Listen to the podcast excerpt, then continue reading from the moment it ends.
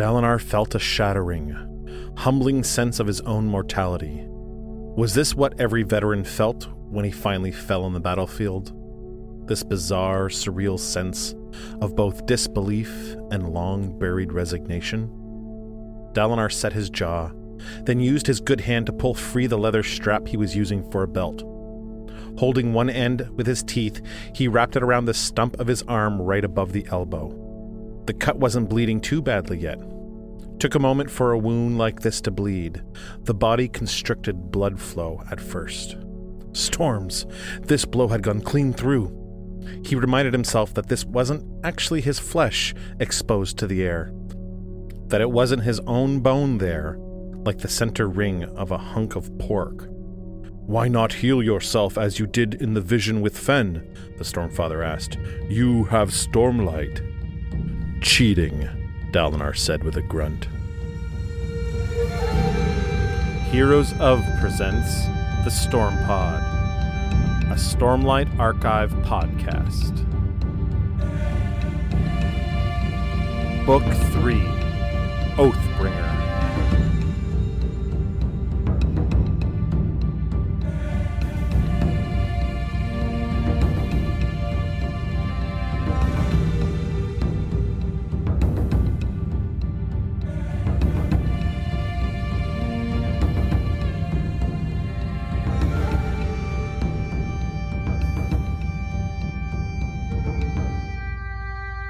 This is just a quick spoiler warning for chapter 38 of Oathbringer. Um, I absolutely love this chapter. The last two chapters we've uh, episodes we've done, we've only done one chapter, and I did so with this one as well. Um, Buzzkill was like, "This is a big info dump episode," so I decided to save lots of room to discuss the uh, revelations that happen in this chapter. I hope that Jack has lots of questions. Um, if not, then it'll be a short one. I highly doubt it. But uh, if you haven't picked uh, picked the right episode and you're not caught up on your reading, make sure you do so. You do not want to miss and get spoiled by these big, big moments coming in this episode, uh, this chapter. Enjoy the episode. Welcome to the show. I'm your host, Shawn Q, and he, I think, is going to get tortured for about 4,500 so years. Give or take. It's Jack. Give or take a thousand years. Yeah. Give or take a thousand years of torture. Dude, Uh, what a revelation, right? Uh, yeah. When- Where do we begin? Yeah. Well, I, I, the first thing I would just want to say is um, I, I knew about this going into the, the recording today and into the Sure. into the reading because I've read it several times. But like the gravity of everything really hit me this time when the Stormfather is telling Dalinar and Navani that, you know, these other heralds sometimes would break after one year of torture. They used to be able to last hundreds of years between desolations, It And that one down. and then and then the last two desolations happened a year apart. You're, yeah. And Taln, the Herald of War, lasted 4,500 years before he broke and let the Voidbringers out of damnation. Right. That's insane, bro. Yeah. no it's wonder he's the madman. No wonder he was crazy as fuck. I love how Dalinar just, you know, puts it all together too. He Yeah. just confirms It's it the he's like- madman. Like, he gets all Yeah. like, oh my God. yeah. Yeah. yeah. So it's r- it's a really crazy. This is a crazy chapter. hmm We got to take this slow because I've got a lot of questions about For this. sure. It's going to be a long one. This is the the episode that Buzzkill was like, the info dump's Yeah. going to be a big one. This info dump. yeah, there's a lot to talk Yeah. about. The one thing I did want to say on the the subject of Taln before we we we go forward Sure. here is for the entire run of this series that we've done, I've said, you know, the Herald of War Taln or Mhm. so called and I'm like maybe he's maybe he isn't, we're not sure yet. I'm going to lay that out now. I'm not going to do that anymore. Um Dalinar is pretty sure that the guy they had in custody was the Herald of War, the one who was tortured for 4,500 years. I am no longer going to go, maybe he isn't, maybe he is. I'm not going to do that he's anymore. not. yeah. Dalinar thinks he is, he is now. Okay. Unless the book tells us he isn't, we're going with he is now. Yeah. C is finally for Cookie. It, it could have been a K, it could have been a CH. It we weren't sure. a Cookie.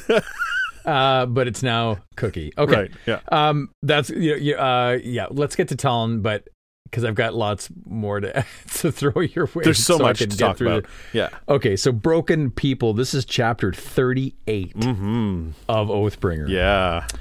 Uh, we're still in part two. Um, begins with your skills are admirable, but you are merely a man. You had your chance to be more and refused it. Mm-hmm. So, yet another little clue Yeah. merely a man. And the writer is writing to this name that we had at the beginning, beginning uh, Cephandrius. Right. So, so whoever this Cephandrius is, is merely a man, but had a chance to be more and refused it. and refused it. Yeah. Yeah. So it's not really sure what that means, what that entails, No. but it's really interesting to think about. Yeah. it is. Someone who had at their fingertips the ability to be more than a man, maybe more power, something, but decided to refuse Mhm. it. I love that a lot. That's really cool. This chapter begins with Dalinar. Mm-hmm. Dalinar entered the next vision in the middle of a fight. He'd learned his lesson. He didn't intend to mine another person in an unexpected battle. This time, he intended to find a safe point and then bring them in. Mm-hmm. I think that's a good idea. Yeah, it's great. He's learning. He's learning. He, I mean, he knows these visions, but he's learning. How do I bring people in? How do I do this? What's the best way? What's the best way, Right. right, to extract the most out of it, Mm-hmm. And the safest way for for bringing new people in? Yeah, and I think it. I think Yeah. that what they the the loosey goosey tactic they had with Queen Fen before, where Queen, Fen just went into the vision and then she had to learn how to survive the vision, was probably the right way. But th- sh he's bringing Navani and Yasna into this vision. He wants to make sure they're safe, even though Mhm. it's a vision and they're probably not really going to get hurt. But at the very least, they're not here to experience it. They're here to investigate it. Here's the thing Yeah. that really blows me away Yeah. about this, and I'll I'll just throw it out there, and you can you can see what you think about this. Okay. What's because this because this new uh, element has been introduced with the Stormfather being able to invite other people into the dreams, Right. or into the visions, let's Mhm. say. What's to say that other people aren't being invited in to witness other things? I think th- th- first the first thing that happens here is that the Stormfather is the one who does it. Dalinar Dalinar doesn't have the ability No, to do it without the, bring Stormfather doing it. Right. And the Stormfather is bonded by Dalinar. The Right. Stormfather is not going to invite anyone else into these visions unless Dalinar says so. so I'm not specifically talking about this time period. Oh, you're talking about like I'm talking any about- time. I'm talking about any time in the future on Roshar, otherwise. Like, what's to say that others aren't being invited in to see dreams or visions of what's happening now with Dalinar, let's say? Oh, I see what you're saying. Like, if like, Dalinar, that's the Stormfather has is, the ability is to bringing bond. in Navani and Yasna to this vision Right. of the past. What's saying that in the future they're not going Right. to see the battle of the Everstorm as a vision, Right. or Kaladin ju- jumping it. across the chasm as a as a vision. Yes, Ah, that's really cool to think about, dude. I know, because that, that's what was blowing my mind about this whole. Ever since that happened with Stormfather, like a few chapters back, where I was like, wait, wait a minute here. We're able to bring people in, like Mhm. more than one. And then I started to think, wow, geez, I wonder what the implications of this are. So the I guess my my my my, my um un uh, researched response to this is that Mm-hmm, I think the visions were created by Honor himself. And that the Stormfather is only yeah. a small piece of Honor.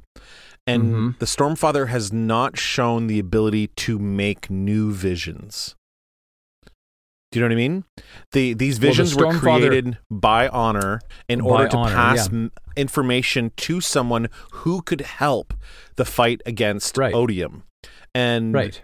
so I don't know whether or not new visions can be created for future combatants because I that was an t- honor thing. So, but but we don't know if anybody else I maybe someone else could face- do it. To face new threats that lie beyond Odium Yeah. in the future of this, I don't know. I'm just, I became intrigued by that idea. Yeah. And then I thought, wow, it, would- it would be really neat to experience other travelers, if you will, Right. in this as we're reading it. Right. Like subtle little hints that someone's experiencing a vision. hmm You know what I mean? Like that. It's I don't know. I just kept thinking about that. Yeah, I- I, it's I- it's really really interesting. We don't know exactly what it No, takes no. to create a vision. We know that the uh, Mhm. that honor did this, these visions, but that Sure. doesn't necessarily mean someone else couldn't create other visions. So Mhm. yeah, that's really interesting. It's very possible that maybe Odium has recorded visions himself so that he could help someone on his side learn about the past too, right? Ooh. Damn. But so uh, that's interesting Some, too. So some odium, some odium laced dark visions. right. They look like the old like heavy metal animation. They're playing Sabaton on repeat. Yeah. Okay. Um, love, love me some Sabaton. Um, that meant appearing as he had many months ago. This is going back to Dallin. Yeah. Holding a spear in sweaty hands, standing on a forlorn and broken plate of rock, surrounded by men in primitive clothing. Isn't that a broken plate of rock? hmm Shard plate. I don't know. It just kind of felt like as if you know the rock was Well, he um part of that he story. remember he says a little later on in the chapter that he when he originally was in this vision, he thought Hmm. he was seeing what could be on the shattered plains. Right. So this like this landscape is all cracked and broken like the shattered Yeah. plains, and so he thought that maybe he was experiencing something that could be a vision of the future, right? And then he obviously originally, like you know, eventually we find out that it's not, but that's what he says later, little later on. So the landscape is similar to the shattered plains, which we know is broken. You know, so that's interesting. They wore they wore wraps of rough spun lavis fibers and sandals of hog's hide, carried spears with bronze heads. Only the officer wore armor, a mere leather jerkin, not even properly hardened. It had been cured, then cut roughly into the shape of a vest. It proved no help against an axe to the face. There's something about the description of these. It's just it. What does it scream? Rome to you, like Roman? Yeah, it's Like it's kind of what we Bronze talked about before. Yeah, there's like the well, it's definitely Bronze Age. They mention that Mhm. later. I think Yasna says like, Mhm. "Oh, the, are these bronze weapons or whatever?" but it's, but it's a little on the nose, like don't you think? Like Yeah. describing the sandals, the it's just Well, having put the whole vision into context, uh, uh, the whole chapter into context, mhm. if the the nine swords are in the ground and one's missing, and that means Taln had died. We this is the this is the prelude, right, of the the Mhm. entire series. That prelude when those two heralds are talking and they're like, "Well, Taln's already dead. Maybe he can fulfill the oath pact without us." That's the very first thing we've ever read of Stormlight Archive is this scene, and Mm. um, knowing that that means this existed 4500 years ago Mhm. do you know what i mean? So um, when we talk about desolations and uh, resurgence uh, of human beings uh, uh, of like mortal kind on this planet they have a desolation and then they have a certain amount of time to go and rebuild rebuild society and then another desolation hits right? So this is 4500 years ago was the last desolation. Right, right yeah, so that's how primi- primitive I say that in uh, uh, quotes Yeah. the the armament and the equipment of all these people would be Right, it would be because it's so long 4000 ago. years Yeah. old to these uh, to, to Dalinar and Navani right Mhm. so it makes sense that Mhm. it'd be you know uh, bronze and like leather that's not properly cured would be part of it because they're trying to show how little they knew about what to do with equipment and all that stuff yeah. it dates it a little I'm bit. I think I'm just more uh, speaking to in this series these little hints at stitching this story and connecting it to our world, Right. Because there's just little hints of it here and there. Mhm. you know this bronze age i would say is a definite little little hint or thing when we had the animals the mention of rabbits or other Chicken. animals that we're that we're comfortable with or Yeah. f- or familiar with um i don't know i just there's something about like the stitching of that that i find interesting Yeah, there, there, there definitely is some hints of of uh, our world in there, and that is either the author uh, Brandon Sanderson using some of our stuff for us as a reader, yeah, yeah or uh, maybe maybe there is a little with. like you know maybe a rabbit, Yeah. uh, yeah, exists here too, or whatever. Yeah. Okay um dalinar roared i really want to i love. I just love the conscious use of the of the language. Uh, Dalinar roared a little later in this chapter, or in this on this page. Dalinar rammed Mm-hmm. into the enemy. It's just so. It's it's on purpose. It's Yeah. Mm-hmm. Dalinar the beast, Dalinar the animal, right? So I don't know. I just love the rein the that it reinforces the character. Mm-hmm. Um, so Dalinar roared indistinctly, re- remembering his first time in this vision. It had been one of the very earliest when he still discounted them as nightmares. Today, he re- intended to tease out its secrets. Mm-hmm. He charged the enemy, a group of men in similarly shoddy clothing. Dalinar's companions had backed themselves up to the edge of a cliff. If they didn't fight now, they'd be pushed off onto a steep incline that eventually ended in a sheer drop and a plummet of some 50 or 60 feet to the bottom of, of a valley. Mm-hmm. Dalinar rammed into the enemy group, trying to push his men off the cliff. He wore the same clothing as the others, carried their weapons, but had brought one oddity a pouch full of gemstones tucked at his waist. Yeah. He's reluctant to use these at first, though, right? Yeah, he doesn't. He like he gets hurt later, and That's- he's like he calls it cheating using it, right? That's So, cheating. yeah. Oh, I love it. It's Me one of my little highlights. I kind of didn't want him to heal. I wanted him to like experience, basically. Mm-hmm. Well, that's what he's trying to do, right? I know. Yeah. I know. That's cheating. Mm-hmm. Yeah. Don't want to be cheated out of the out of the pain, out of the suffering, out of the experience. It's Yeah. neat that he can take the gemstones into the dream too. Yeah. Like it's, it's didn't he's not actually carrying them in, but I didn't really the Stormfather that, is like representing the fact that he has chosen to bring it in with him. Do you know what I mean? The last one when he went with Queen Fen, he said, "I don't want to be fighting with a, a table leg and a, a fire poker. Make me have a proper sword." And so the the Stormfather let him have a proper sword that time. So Stormfather's able to kind of meld or change the vision as he sees fit upon Dalinar's request. But but he doesn't like it. He's like, Right. "You don't tell me what to do." But okay. I know. What's we got to talk about that. Yeah, but he's like, but okay, I'll do it. Like, yeah. he's very, he really doesn't like being bound by Dalinar, Yeah. I don't think. Yeah. Don't be so bossy, but I'll do exactly what you want. but okay. Um, okay. Um, okay. So he's got the gemstones in the dream. Yeah, that's interesting that that the, that the Stormfather can facilitate bringing things in. Yeah. But they're not actually there. It's just in in his head, right? The vision Yeah. has adapted to now allowing him to have that. I, I'd ask for snacks, like particular snacks, Like a just a like a sleeve of Ritz crackers or something, like a Eh, some uh, some I don't know, some Black Bart gum or something. I don't know. A- some hubba bubba tape. pop. Yo, can I have a bag of storm light gems and uh, some hubba bubba hubba bubba tape, please? Can I, can I get some lemon heads here? some big Um, chew. Yeah. he gutted one enemy with his spear and then shoved the fellow toward the others. Thirty or so men with ragged beards and callous eyes. This is really trippy about these enemies, eh? Mhm. I love that's one of my highlights is that Dalinar's not used to this kind of behavior Right. with his with his attackers. Two of them tripped over their dying friend, which protected Dalinar's flank for a moment. He seized the fallen man's axe and then attacked to his left. I love that. Mhm. Just this little cool thing in battle where he takes up his enemy's weapon and uses it against them. Yeah. The enemy resisted, howling.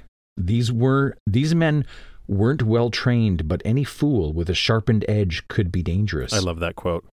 Me too. Mm-hmm. Dalinar's no fool. Yeah. An enemy, a combat. Do not underestimate your enemy. Yeah. Dalinar cut, slashed, laid about him himself with the axe, which was well balanced and was a good weapon. He was confident he could beat this group.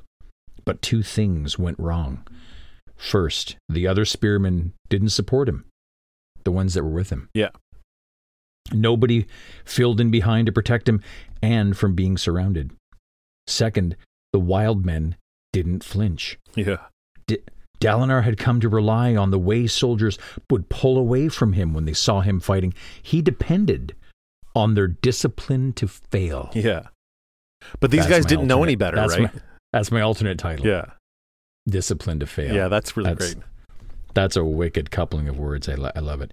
He depended on their discipline to fail, even when he hadn't been a shard bearer. He'd counted on this, f- on his ferocity. his sheer momentum to win fights. Right. Yeah. But how can you how can you get that momentum when your opponent shows no fear? Right. Like, I don't know. These these Wildmen, I I've got a little uh digging these. Yeah, you like these digging guys, this eh? opponent. Yeah. Yeah. Well, I mean, to cower away and pull back from the Blackthorn. Mm-hmm. I mean, where's where's the where's the fight? There's no fight. It makes me think a little bit of like if you if you mentioned Romans earlier, like these guys could be like barbarians living in the like the Saxon the barbarian yeah, like, hordes. yeah, exactly. Who Like they? th- these guys don't have any fear. They don't. Yeah, the Yeah. That, that that kind of stuff, right? The thing Mm. I love here is the very first young Dalinar flashback when he gets all those uh, huge arrows stuck in his body when he's uh, Yeah. when he's with the elites. That Mhm. chapter's called Momentum. Mm. Yeah, so I like I like that. He's still after all these years. That is one of his strengths is this momentum in battle, right? I wonder if this is a hint of what's to come for Dalinar. Like, you are going to encounter those that are not going to back down. Right. Yeah, it's cool. Yeah, maybe that's it. Maybe that's part of what he needs to learn or think about. Turned out the momentum of one man, no matter how skilled or determined, amounted to little when running into a stone wall. And that stone wall are these men. hmm They don't care. You can be you can be determined all you want, Yep. but if they're not willing to move or budge at all, Mhm. you have a long and grueling battle ahead of you, ahead of you. The men before him didn't bend. They didn't panic. They didn't so much as quiver as he killed four of them. They struck at him with increased ferocity, and one even laughed. Yeah. Dude, do you not? I I don't know. When I was reading this, I'm like, who are Who these are these guys? dudes? who are these dudes? They're awesome. Like Yeah. Um, in a flash, his arm was chopped by an axe that he didn't even see. And then he was shoved over by the rush of the attackers. Dalinar hit the ground, stunned, looking with disbelief at the stump of his left forearm. The pain seemed a disconnected thing, distant. Only a single pain spren, like a hand made of sinew, appeared by his knees. That in and of itself is impressive Yeah. how can you not like you're missing a part of your arm Yeah. dalinar felt a shattering a humbling sense of his own mortality was this what every v- veteran felt when he finally fell on the battlefield this bizarre surreal sense of both disbelief and long buried resignation Yeah. Is that's this a really interesting question Yeah, is this how it felt? I don't know. It's it, I, I don't know. It's a really interesting question that I think only a soldier could probably answer. I think so too. Right? Yeah, I, I, have no experience with that stuff. Like No. if we It's have anybody very- listening right now that is a um like a war vet and has some Yeah. you know enlightened comments about this, let us know. Like we, you know, could us- provide some really great perspective. yeah, on it would be great to to hear from you and find out what you th- like what uh, what your experience is because you know this this sounds like it could be brutal. Dalinar set his jaw and then used his good hand to pull free the leather strap that he was using for a belt. Holding one end in his teeth, he wrapped it around the stump of his arm right above the elbow. The cut wasn't bleeding too badly yet. It took a moment for a wound like this to bleed. Mm-hmm. The body constricted blood flow at first. Just the fact that he knows about all this. Yeah, He's so well versed in battle. This is just this is just nothing for him. hmm This blow had gone clean through. He reminded himself that this wasn't his actual flesh exposed to the air, that it wasn't his own bone there, like the center ring of a hunk of pork. Uh, I'm going to say ew on that. yeah. when I first read it, the hunk of pork. Pork arm. Yeah. Hmm. Yeah, pork arm with Yeah. the bone in the center. Mm, Yeah. Yeah. my favorite image, but that's okay. um, thanks, Mr. Sanderson. Um, why not heal yourself as you did in the vision with Fen? The Stormfather asks. You have Stormlight. It's cheating, Dalinar says with a grunt. Cheating, the Stormfather said. Why in damnation would that be cheating? You made no oath. Dalinar smiled to hear a fragment of God cursing. I love that too. yeah. Yeah, it's awesome. Can hear a fragment of God cursing. That's good. He wondered if the Stormfather was picking up bad habits from him. Yeah. Another one of my little highlights. I think so. We've already The- talked about this and how some of the spren that bond people, they end up taking some of their personality. Exhibit mimicry, ex- exhibition, Yeah. slight transformation, becoming more like the host. Right. Yes. Yeah, like the like the Stormfather needs to be even more dour. Well, if that ends up being true, if the Spren continue along that line, then we might get a Stormfather uh, Blackthorn. Jeez Louise. That doesn't Yeah. sound very great at all. No, it Yeah. doesn't. yeah, that's. I hope that's not in store, but we'll see. Um, was picking up bad habits from ignoring the pain as best as he could. Dalinar seized his axe in one hand and stumbled to his feet. Ahead of him, his squad of twelve fought desperately and poorly against the frantic enemy assault. Well, I guess so. If he's having trouble with these men that won't back down, imagine Yeah. the rest. Yeah. His unorganized troops that he's with? Yeah. Right. They'd backed right to the edge of the cliff. With the towering rock formation all around, this place almost felt like a chasm, though it was considerably more open. Dalinar wavered and almost collapsed again. Just heal yourself, the Stormfather reminded him. I used to be able to shrug off things like this. Dalinar looked down at his missing arm. Well, perhaps nothing as bad as this. You're old, the Stormfather said. yeah you're Little, old. little, a little ageism. yeah. Thanks thanks, Stormfather. That's not very Uh, nice. You're old, so uh, sit sit back down. sit, sit down, Grandpa. Take a seat. Yeah. Um, uh, you're old. You're you should have a cardigan on, Dalinar. Yeah. Um, I'm getting a chill. Yeah, maybe Dalinar says, but they made a mistake. This is another one of my highlights. yeah. come Yeah. on. It's so great. They made a mistake, which is asks the Stormfather. They turned their backs on me. so great. When you're reading that, I mean, come Yeah, on. It. I've got the, I've got the, uh, I don't know the. It's a little 13 You know what it makes me think of? It's a little bit of that line What? from The Watchmen when he's like, "I'm not trapped in here with you.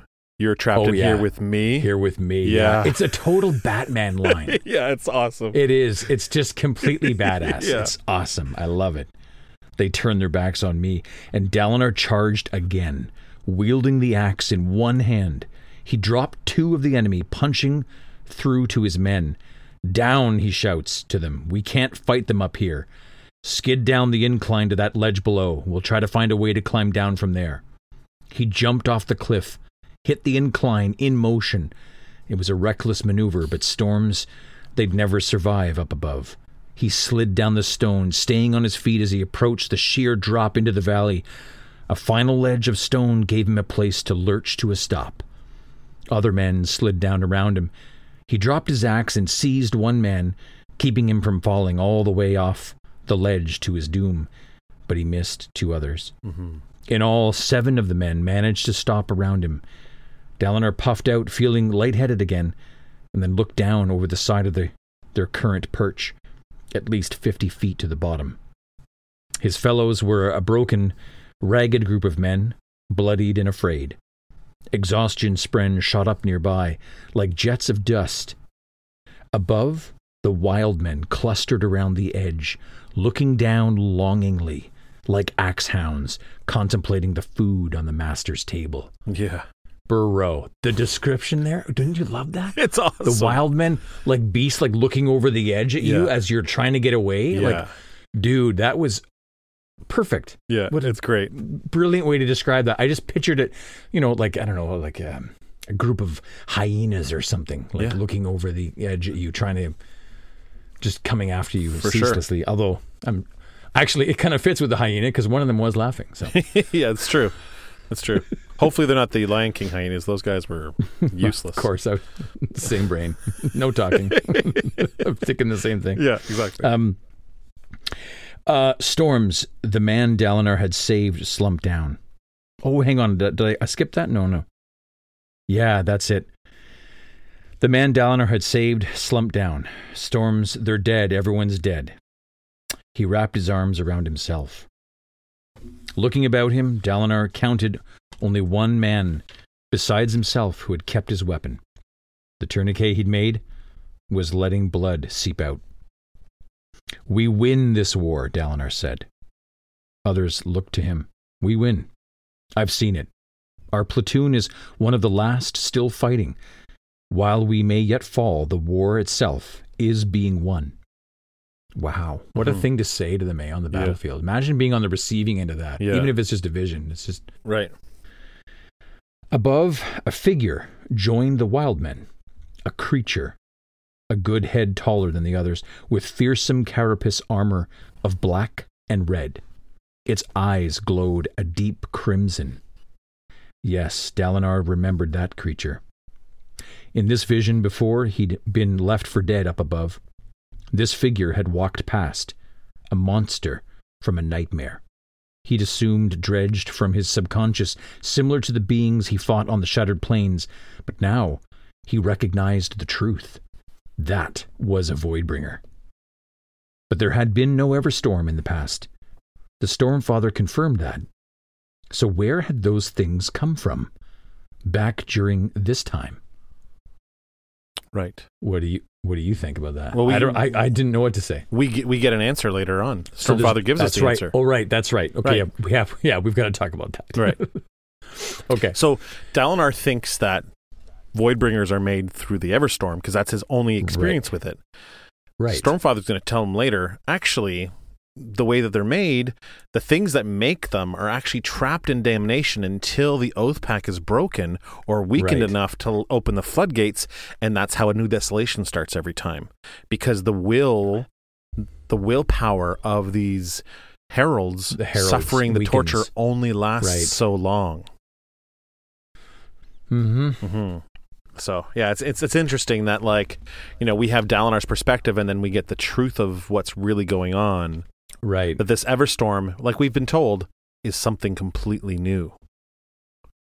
We'll get to that later though, Mm. whenever we talk about the Everstorm and and what that Right. means for the the Voidbringers.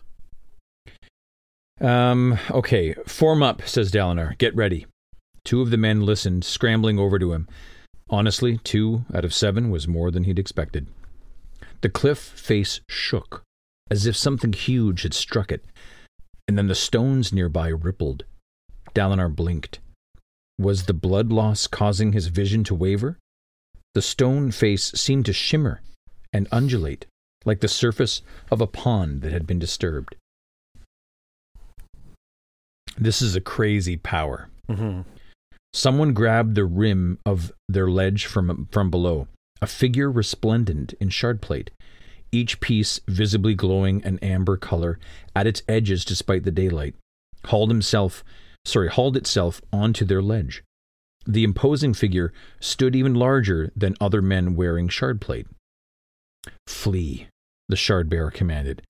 Get your men to the to the healers. How? Dalinar asks. The cliff. Dalinar started. The cliff had handholds now. Yeah. Right, because we've seen that, right?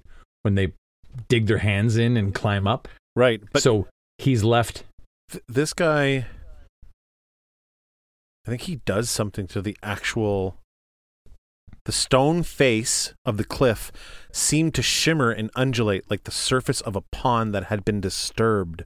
This Right. guy didn't just create handholds by pushing his hands in, he made it happen through a surge. A surge. Yeah. But I imagine it like like a rippling effect. when Right. He's like putting Yeah, his, yeah. yeah. Yeah, yeah. It's really, really cool. Um still reminds me of uh, of powers that are exhibited in the Matrix. Yeah, there's there's a little bit of that. Yeah. This is just the- like this makes me think of uh of the, the Last Airbender. Yeah, right. You know, Yeah. it's like Toph just so showed excited. up. Toph just showed up and did some earth bending. Oh, Toph.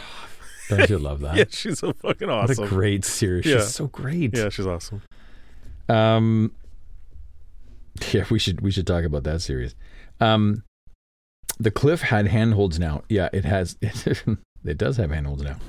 The shard bearer pressed his hand against the incline leading up toward the Voidbringer, and again the stones seemed to writhe. Steps formed in the rock, as if it were made of wax that could flow and be shaped. The shardbearer extended his hand to the side, and a massive glowing hammer appeared there, and he charged upward toward the Voidbringer. Dalinar felt the rock, which was firm to his touch. He shook his head, then ushered his men to start climbing back down. The last one looked at the stump on his arm. How are you going to follow, Malad? Malad. Oh, like he's sick. We we get a name. Malad. Malad. I'll manage, Dalinar says. Go. The man left. Dalinar was growing more and more fuzzy headed. Finally, he relented and drew in some stormlight. And his arm regrew. First, the, the cut healed, then the flesh expanded outward like a, like a budding plant. In moments, he wriggled his fingers. Odd. He'd shrugged off a lost arm like a stubbed toe. The stormlight cleared his head, and he took a deep, refreshed breath. Mm-hmm. The sounds of fighting came from above, but even craning his neck, he couldn't see much, though a body did roll down the incline and then slip off the edge. Those are humans, Dalinar says. Obviously. I never put it together before, Dalinar says. There were men who fought for the Voidbringers? Some. Is the I'm guessing this is a Stormfather still responding Yep. to him. Mm-hmm. And that shard bear I saw was a herald? No, merely a Stoneward. You, you've heard this word before, but this is the first time, other than in a, an epigraph in uh, Words of Radiance, where they went through and talked about all the different r- orders. This is the first Mhm. time where it's like one of the characters are really kind of hearing this word too. Is referred to as A as such. stone yeah. word, yeah. That surge that changed the stone is the other you may learn, though it may serve you differently. Huh. Oh. It may serve Dalinar. Yeah. Yeah. So he has. so that this- would be He has the the surge that what this guy just used on the stone. right. So he's got that, and he's got probably adhesion because of Adhesion, binding because of like. bondsmith. Yeah. Yeah. Mm-hmm. Hmm. Interesting, And right? we don't know we don't know the name of this one yet. um, This surge. it's more than likely. Um, it doesn't say I don't think it it's- there. No. It may not. I didn't think that we got it in this chapter, but no, I. uh Yeah, no, we Hmm. don't. we don't know what it is, and not in this chapter, anyways. Anyways, such a contrast. The regular soldiers looked so primitive, but that surge binder. With a shake of his head, Dalinar climbed down using the handholds in the rock face. Dalinar spotted his fellows joining a large group of soldiers farther down the canyon. Shouts and whoops of, of joy echoed against the walls from that direction. It was as he sorry, it was as he vaguely remembered. The war had been won. Only pockets of the enemy still resisted. The larger bulk of the army was starting to celebrate. So it's it's funny that you know the war is won, but there's these pockets of violence that Mhm. still but it's still happening. that's yeah. We've probably seen a little bit of that represented in some films from World War One and Two for sure. Um, it's it's kind of a disappointing. It makes it seem more tragic Yeah. when others are celebrating and yet there's still Well, it's like those stories you hear from some of the soldiers in the in the Pacific who were on Yeah. these islands, like you know, years and years and years later, thinking the war was still on. Right. right. Sometimes 10, 15, 20 years later, and they thought the war was still Ugh. going on. yeah. I don't know if that's those those numbers are accurate, but I have heard those stories before. No, I think I think there is a story about that. Mhm. I'd, I'd be, be interesting to find out. Um, the war had been won. Yeah, the army was starting to celebrate. All right, Dalinar says, bring in Navani and Jasnah. He eventually planned to show this vision to the young Emperor of Azir, but first he wanted to prepare. Put them somewhere close to me, please. Let them keep their own clothing. Nearby, two men stopped in place. A mist of glowing stormlight obscured their forms, and when the mist faded, Navani and Jasnah stood there wearing havahs. Interesting. Two men stopped in place. Yeah, the two soldiers were like, and then they got taken over by Yeah, Navani and Jasnah. by Navani and Jasnah. Dalinar jogged over to them. Welcome to my madness, ladies. Interesting choice of words, my madness, and there's this, the madman, right? Mm-hmm. Taln, right? Mm-hmm. Hmm. connective tissue? St- stone sinew. No, but do you think? I mean- there's something, there's I mean, there's definitely some th- thematic stuff there for sure. Because He Mhm. says, like right here, I think that once they're in there, there's a part of him that finally lets go the fact that this is all real. He knew he was having visions, but now Mhm. having someone he knows and cares about in it and seeing it, it just right. it's that last sigh of, yeah, Yep. it's true. It's all I'm real. not crazy. I'm not crazy. Dude, that's another one of my highlights. Is he's talking to Jasnah about that. yeah. it's I really great. It's coming up. I don't want to like derail here, but I Yeah. absolutely love the relationship between Dalinar and Jasnah. Me I too. love it, man. I think it's It's very respectful. Yeah. It's really uh I don't know, there's something about it. But as we've hinted, I think, or did we put or is that a, one of my theories been put to rest? Uh, well, I don't know. You, you- About- you're still a little bit hanging his- on that maybe Dalinar is the dad, but I, Yeah. uh, I, I mean, there's no real evidence other than you saying it. Yeah, yeah. You know what I mean? I don't know. Are you sure? yeah, I'm pretty sure. But I mean, Okay. but it's a really cool theory. It is cool. Yeah, it hasn't been makes a proven lot of sense, wrong. right? It hasn't like there's no evidence for it, but it also hasn't been No. proven wrong. So I mean, you can keep, thinking it if you want. I support it it. just it makes it makes a lot of sense with you know the the guilt, the bridge he feels with about Gavilar.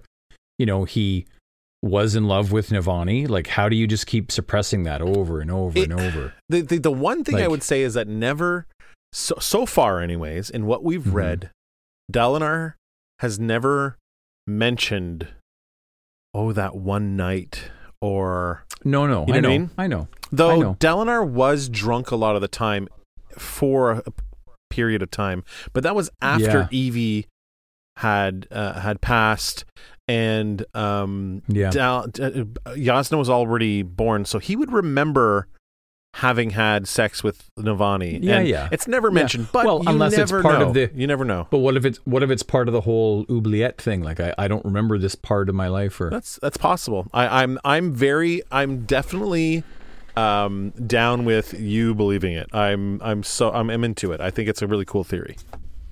All right. Navani turned about, craning her neck to stare up at the tops of the castle like rock formations. She glanced uh, toward a group of soldiers who limped past, one man helping his wounded companion and calling for regrowth. Storms, Navani whispered. It feels so real.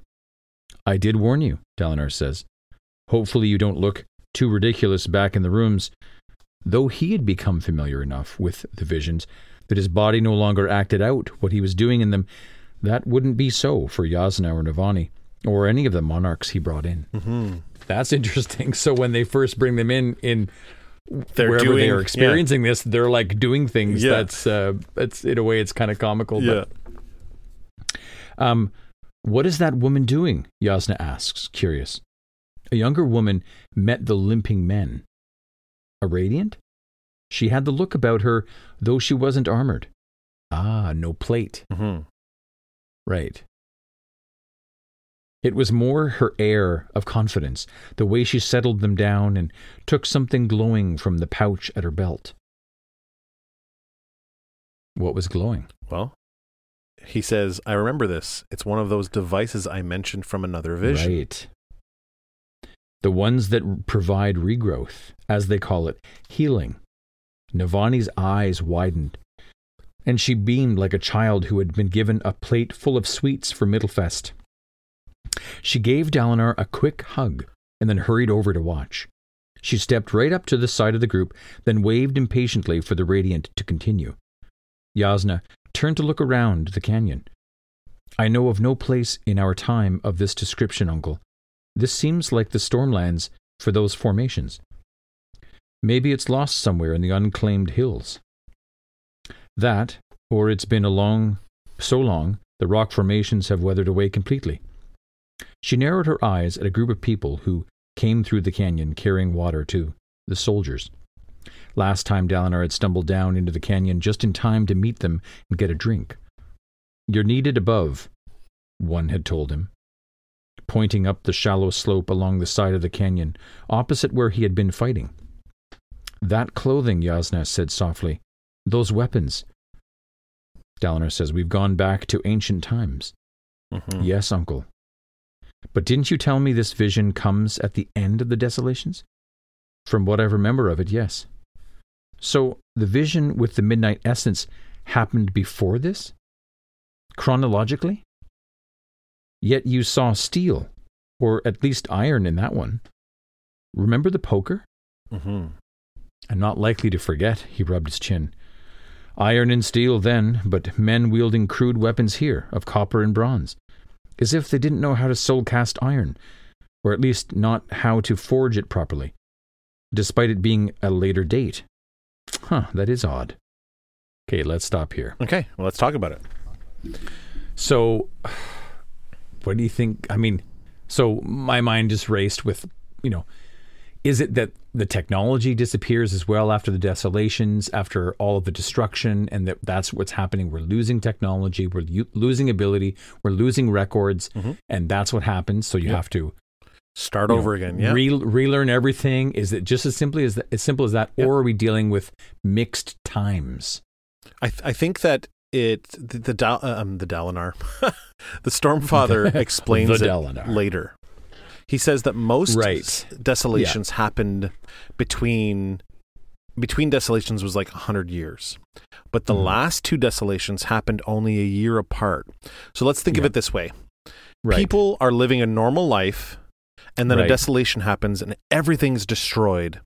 right. The And you rebuild. the the uh, heralds go back to damnation, seal Mhm. the spren up that are the fused, the ones that will make voidbringers. They get sealed Right. back up in damnation, and then those people start over. And they start over for let's say twenty years. Okay. And they start there's to rediscover desolation. being able to cast bronze and then this and then that and being able to do they this discover their that. world. Right. Sure. and then another desolation hits. Knocking them back again. Right. So how much, you know, how much progress can really happen in a hundred years when you have to start from nothing, Mhm. right? So end of desolation, you start from nothing. A hundred years goes Mhm. by, another desolation hits, you start from Right. nothing now, right? Right. And then if the last two desolations happened a year apart, these people they're experiencing haven't had a Mhm. lot of time to figure out what to do. Hmm Any technological advances they had in equipment or society or any of that stuff Are would have been eradicated. Yeah. Yeah. And without great, uh, great uh, Veristitalian gals like uh, like Jasnah around Mhm. to create perfect records that could withstand a desolation Right. or survive these horrific events. Mhm. That's the key to passing things on. We it? we remember in one of the visions that Dalinar had in uh, book two, maybe it is, in in Words of Radiance that, or maybe it's the end of book one. It doesn't really matter where. Um, Dalinar and Nohadon are talking, and Nohadon talks about one Mhm. of the um, the unmade completely destroying their records rooms, like they're building with all their scrolls Right. and books. right. So it's not just Wait, about specifically targeting it. yeah. Oh, So it's not just about else. yeah, it's like making sure that you can't start over so that the next time we come back, you might beat us this time, but you are going to be fucking horrible the next time. Oh, weaker. Yeah. Yeah. Very tactical, right? So now Yeah, I I'm yeah. I don't have anything that supports that what I just said, Hmm. but it is No, in the book that that happened, right? And Nohadon said, you know, the, this unmade attacked our um our uh, our Records, records yeah. room and all of our, our all of our stuff. So none of No, that stuff's that going to last, right? That would be of great utility Right. in terms of weakening. Right. So if you don't have any of that stuff to go on, one of the things they said, one of the last books that do exist from previous times is The Way of Kings, which is why it's such an Right. important book, right? So Right. anyways, there's um yeah, it's it, That the, is re- the reason for it is because of the total desolation of society and then having to start over again. So these people were able to get to the Bronze Age Yeah. before another desolation hit. Whereas when the they were in, when Dalinar was in the one with the midnight essences, those people had evolved into a society that could do iron or steel, and Right. then a desolation hit. Then, and then a desolation happened, Right. and then it became back to bronze. right, Right. and then after that desolation hit, they would have had to start over. Right. So yeah. Wow. So there's a there's a real weird tricky explanation for why. Yeah. th- like, and it makes sense why Jasnah's happen. Like asking, she's like, it doesn't really make sense. And they never quite get to television. They they never do. They get not to quite. they get to radio dramas, but then a desolation hits. Radio dramas, The Adventures of Sherlock Holmes. Yeah, they were Holmes, just and about then- to and get uh, talkies. they had silent films, but they were just about the first talkies were made, like we're getting made, Yeah. and then desolation. Desolation. Crystal radio kits. Oh, too much. Done. um, uh, that's old school. That's that's cool. The, uh, the the only thing I can think of that we could maybe relate this to uh, in other you know sort of popular fiction or or concepts, if you will, is Atlantis, um, and other civilizations that many believe have already been wiped out here. Right. Isn't there been a recent discovery that they think there's some underwater civilization that they think was lost and swept away? I mean, this this it isn't Atlantis, um, but it sort of alludes to that. Yeah, there's Um, there's some or- uh, there there are some uh, uh, archaeologists out there that are you know looking under Into that, the yeah. sea and, and they're finding like structures built there and Mm-hmm. this all has to do with obviously like the you know this isn't a history or archaeology no, podcast no, no, but and, and I, I can't speak about though, that. though stuff, I am uh, interested in it because. I did take anthro Yeah. u- university. But um, eh, but yeah, there's there's all kinds of that stuff that you know, uh, Yeah. um, ice age, you know, all that kind of stuff. So Hmm. Okay, so that is odd. Th- this is confirmation of what we've been told, but which I could never quite believe. The desolations were so terrible, they destroyed learning and progress and left behind a broken people. there's the title. And there's the title. Mhm. The Orders of Radiance were supposed to stop that, Dalinar said. I learned it in another vision. Mhm. Yes, I, I read that one. All of them, actually. Of course she read Of course she did. Oh, Jasnah. Yeah. She's the best. Although there is that, still that conundrum with the lesson. No, don't bring it up. Let's go. Okay, let's go. she looked to him. okay, shut up, Jack. Stop talking about. It. She looked to him, then then smiled. Yeah, ex- exactly. She looked at him and smiled. Yeah, It's, like you know, I like this. yeah, me too, dude. It's really great. There's some respect there and definitely some love there, right? Right. Yeah. People were always surprised to see emotion from Jasnah, but Dalinar considered that unfair. She did smile. She merely reserved the expression for when it was most genuine. Thank you, uncle, she said. You have given the world a grand gift. A man can be brave in facing down a hundred enemies, but coming into these and recording them rather than hiding them was bravery on an entirely different level. I agree. I love this part of this chapter. Like, there's some awesome Yeah. revelations later, but this conversation between Jasnah and uh, Dalinar here, when she talks about, um, you know, am I, he's like, but I'm a heretic. You know what I mean? Like, I'm, I'm Right. committing Oh, I treason. know. I, love this Don't stuff. let that define. Oh, dude, yeah, this is the highlight for It's sure. me too. It's sure. just awesome. It was mere stubbornness. I refused to believe that I was mad. And again, that's also awesome from him. Yeah. I'm not going I'm not going to accept this. Everyone else is telling me what I am. Mhm. Dude, it's such an important It's a good lesson. Lesson. I mean, it's so how good. many? I'm sorry, but let's just gush for a minute here about Sanderson. He Yeah. he has so many great lessons in here Oh, for people to take into their own lives. You know, Journey Before Yeah. Destination obviously is like one of the Yeah, one of the main of ones, but stuff like this don't let people tell you what you're not. Yeah. It's huge, bro. It's The, so the value of broken people. yeah. It's so Come good, on, man. dude. It's so good. Pancakes? Come on, dude. Pancake. I miss Lift, Gar- bro. I miss her so gardeners. much. I, I, yeah. Yeah. I want Lift so bad. Me I want too, her on bro. the team. Kitty Pryde, let's go. Yeah, she's awesome. Mm-hmm. Okay. Um, it was mere stubbornness. I refused to believe that I was mad, and I, I, I just loved Dalinar for that, for not backing down. Yep. Then I bless your stubbornness, Uncle. Hmm. I bless your stubbornness. Yeah. Interesting choice of words. I'm worried about you, though, Uncle. What people are saying. You mean my heresy? I'm less worried about the heresy itself and more about how you're dealing with the backlash. Ahead of them, Navani had somehow bullied the Radiant into letting her look at the Fabrial. Yeah. The day was stretching toward the afternoon and the canyon uh, falling into shadow, but this vision was a long one, and he was content to wait upon Navani. He settled down on a rock. I don't deny God, Jasnah, he says.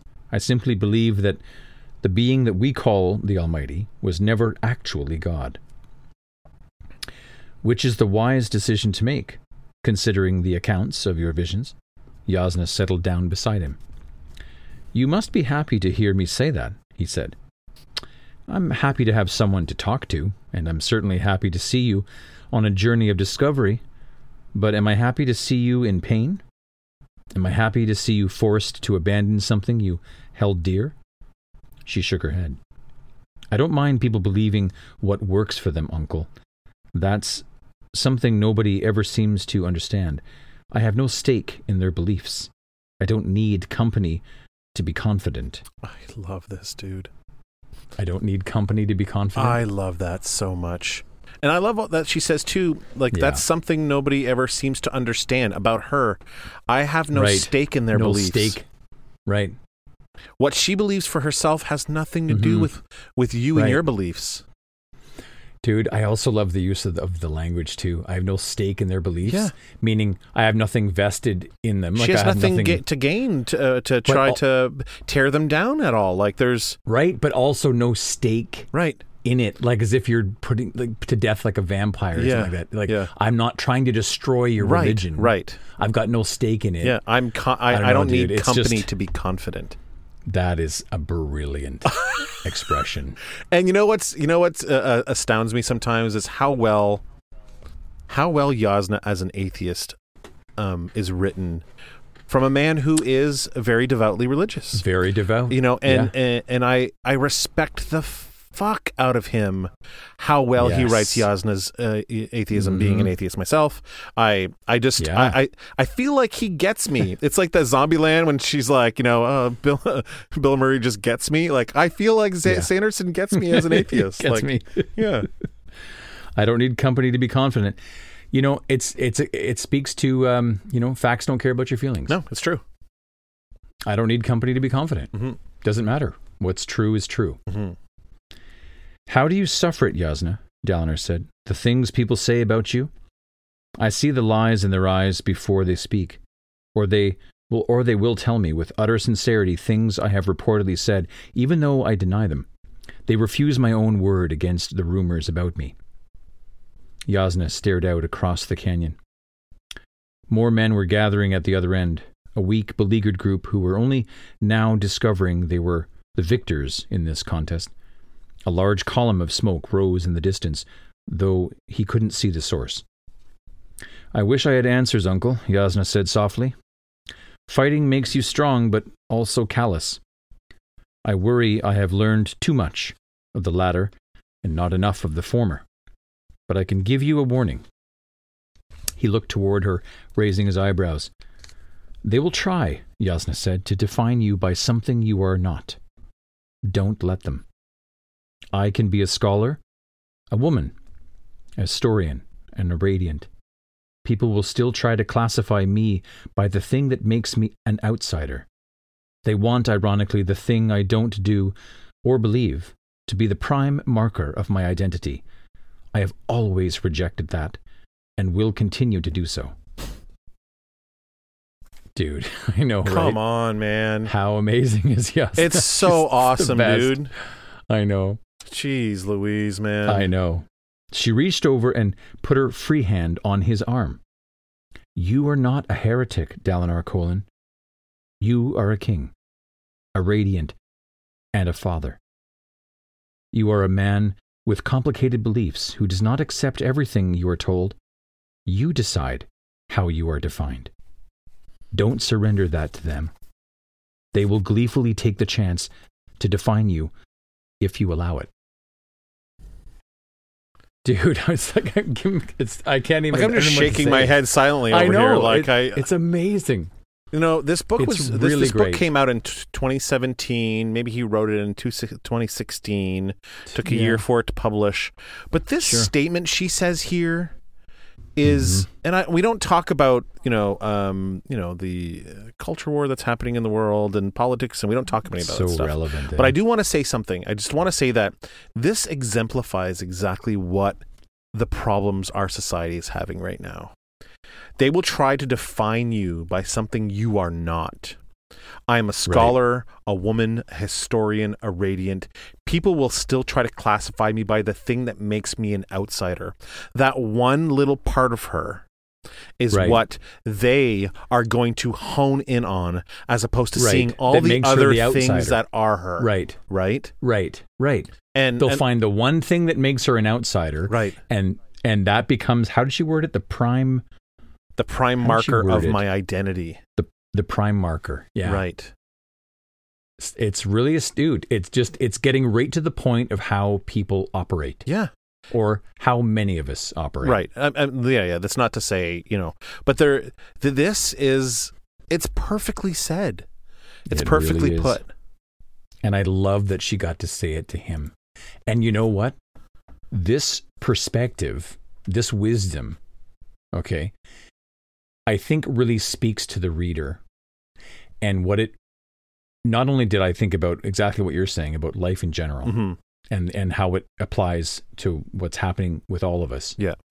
but also it made me fall in love with Dalinar Kholin more as he is, Right. as a broken As man, a fl- as a broken with- people, a broken man. with his failed past, I- with the Blackthorn. The Blackthorn, it, it, it has always troubled me. How do you do it in fiction? How do you take a mass murderer and turn him into something that is honorable? Right. How can it be done? And it is being done. Yeah. It's amazing. I it um, really is. Like yeah. I, I don't know what to say. I mean, if there is a great fall to Dalinar Kholin, that's really going to hurt Right. because as of right now, it's renewed my faith in this person. hmm It really You know, makes even- you. Th- this statement by Jasnah really makes me want to reconsider some of the things I think about things. Do you know what I mean? yeah, When I'm like, Yeah. oh, this person is just this, just this, but right? they're not just. That. I know. No one's just one thing. right, and I, you know, I do the thing that I don't even like. Do you know what I mean? Like Right. subconsciously, I do it, and I know, and- I know, dude. dude, it's, it's gonna it's gonna sound really fucked up, and I don't want to get like emotional. You know the stuff that I'm referring to when I talk about of this. course, you of know course exactly know. what's going Bro, on with my family and both going- everything. yeah, Yeah, and we're going through it. it, th- this kind of statement makes me want to be better. You know, Yeah, it makes me want to to look at the things that I that are that are happening in in my life and the and try to be a better person. And I didn't ex- expect the the um, the The emotional lesson side from of it, Jasnah, but it's right? I mean, yeah. it's incredible, dude. It's incredible. It's my highlight for sure. yeah, for sure. Yeah.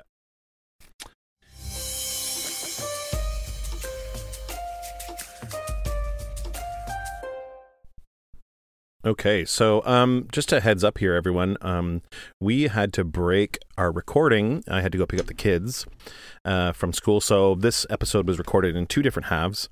Um, it was also probably a really good time to uh, to break because I got a little emotional there talking about that yeah that awesome Jasnah quote.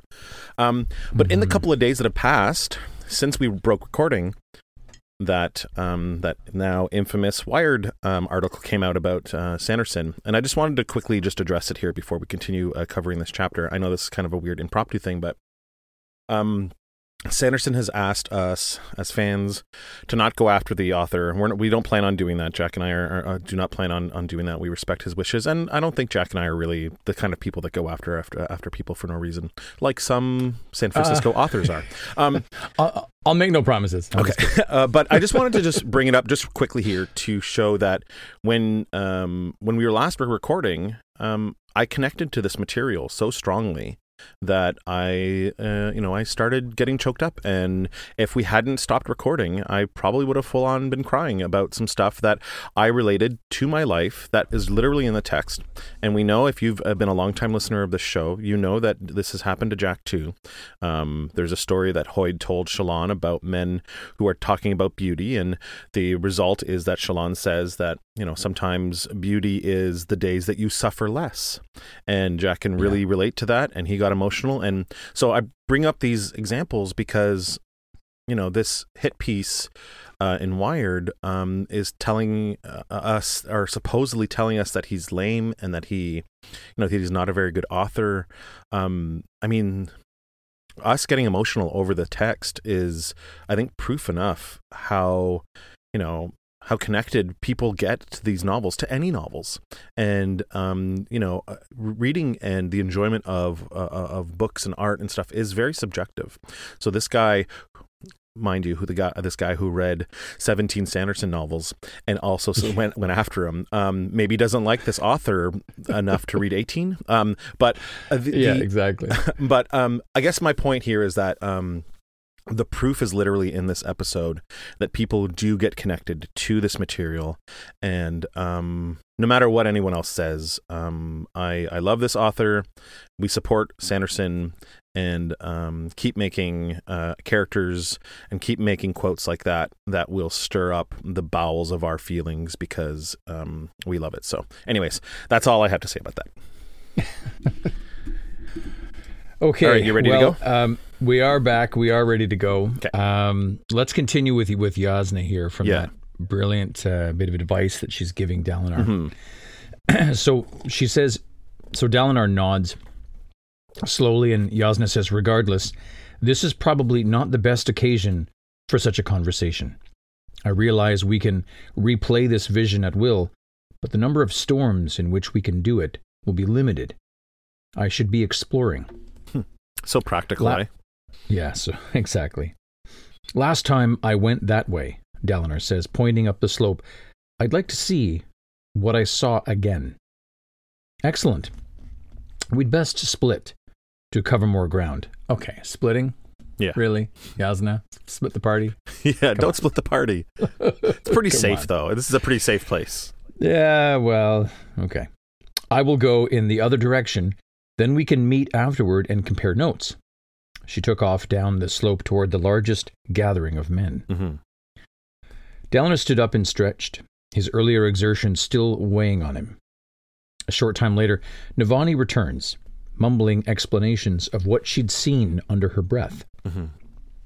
Teshav sat with her in the waking world, and Kalami with Jasnah, recording what they said, the only way to take notes in one of these visions. Navani took uh, his arm in hers and looked after Jasnah, a fond smile on her lips. No, none would think that Jasnah. Sorry, none would think Jasnah emotionless if they'd witnessed that tearful reunion between mother and daughter. Mm-hmm. Which we didn't witness. It was off page. it was off right? page. Mm-hmm. But it's it's kind of nice that, you know, it's almost like Sanderson gave them privacy. Right. You know what I mean? By not exactly. By not I was showing just thinking it. the same thing. Yeah, yeah. Mm-hmm. it's it's kind of nice. It's so great. How did you ever mother that one? Dalinar asks. Mostly without letting her realize she was being mothered. that's that's good. Yeah. The best way to treat Jasnah is yeah, not to let her think that she's being mothered. right. Navani has that's to great. play political games with her own daughter. you know what I mean? Right. Yeah. Right.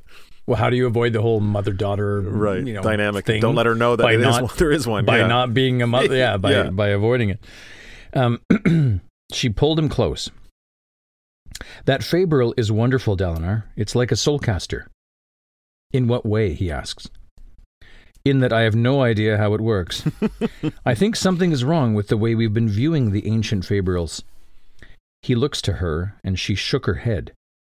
I can't explain yet. Navani, he prodded. No, she said stubbornly, I need to present my ideas to the scholars. See if what I'm thinking even makes sense, and then prepare a, a, a report. That's the short of it, Dalinar Kholin, so be patient. I probably won't understand half of what you're saying anyway, he grumbles. Yeah, That's funny. Yeah, that's good. Yeah. he didn't immediately start them up in the direction he'd gone before. Last time, he'd been prompted by someone in the vision. He'd acted differently this time. Would the same prompting still come? He wondered. He had to wait only a short time until an officer came running up to them. hmm So this prompting, it's kind of an interesting thing. Like let, let, us wait for a new variable. Oh, Yeah. Here is is. the new variable? Here comes Right. the officer. Yeah. Right. You there, the man says. My lad, Sunzent. Isn't that your name? You're promoted to sergeant. Head to base camp three. He pointed up the incline. Up over the knob there. Down the other side. Hop hop to it. He spared a frown for Navani. To his eyes, the two of them didn't belong standing in such a familial pose, but then charged off without another word. Yeah, because they're standing as husband and wife right now, but they're Yeah. probably just two soldiers Yeah. like holding hands or, or something. I, I love the way that this Yeah, plays. yeah. It's really great. Yeah, Dalinar smiles. What? Navani uh, says. Well, these are set experiences that honor wanted me to have, though there's freedom in them. I suspect that the same information will be conveyed no matter what I do. So, do you want to disobey? Dalinar shook his head. There are some things I need to see again. Now that I understand this vision is accurate, I know better questions to ask. hmm They started up the incline of smooth rock, walking arm in arm. Dalinar felt unexpected emotions start to churn within him, partially due to Jasnah's words. Da- Yeah. Dalinar's feeling we it get- too. we get it. Yeah. yeah, we're right there with you, bro.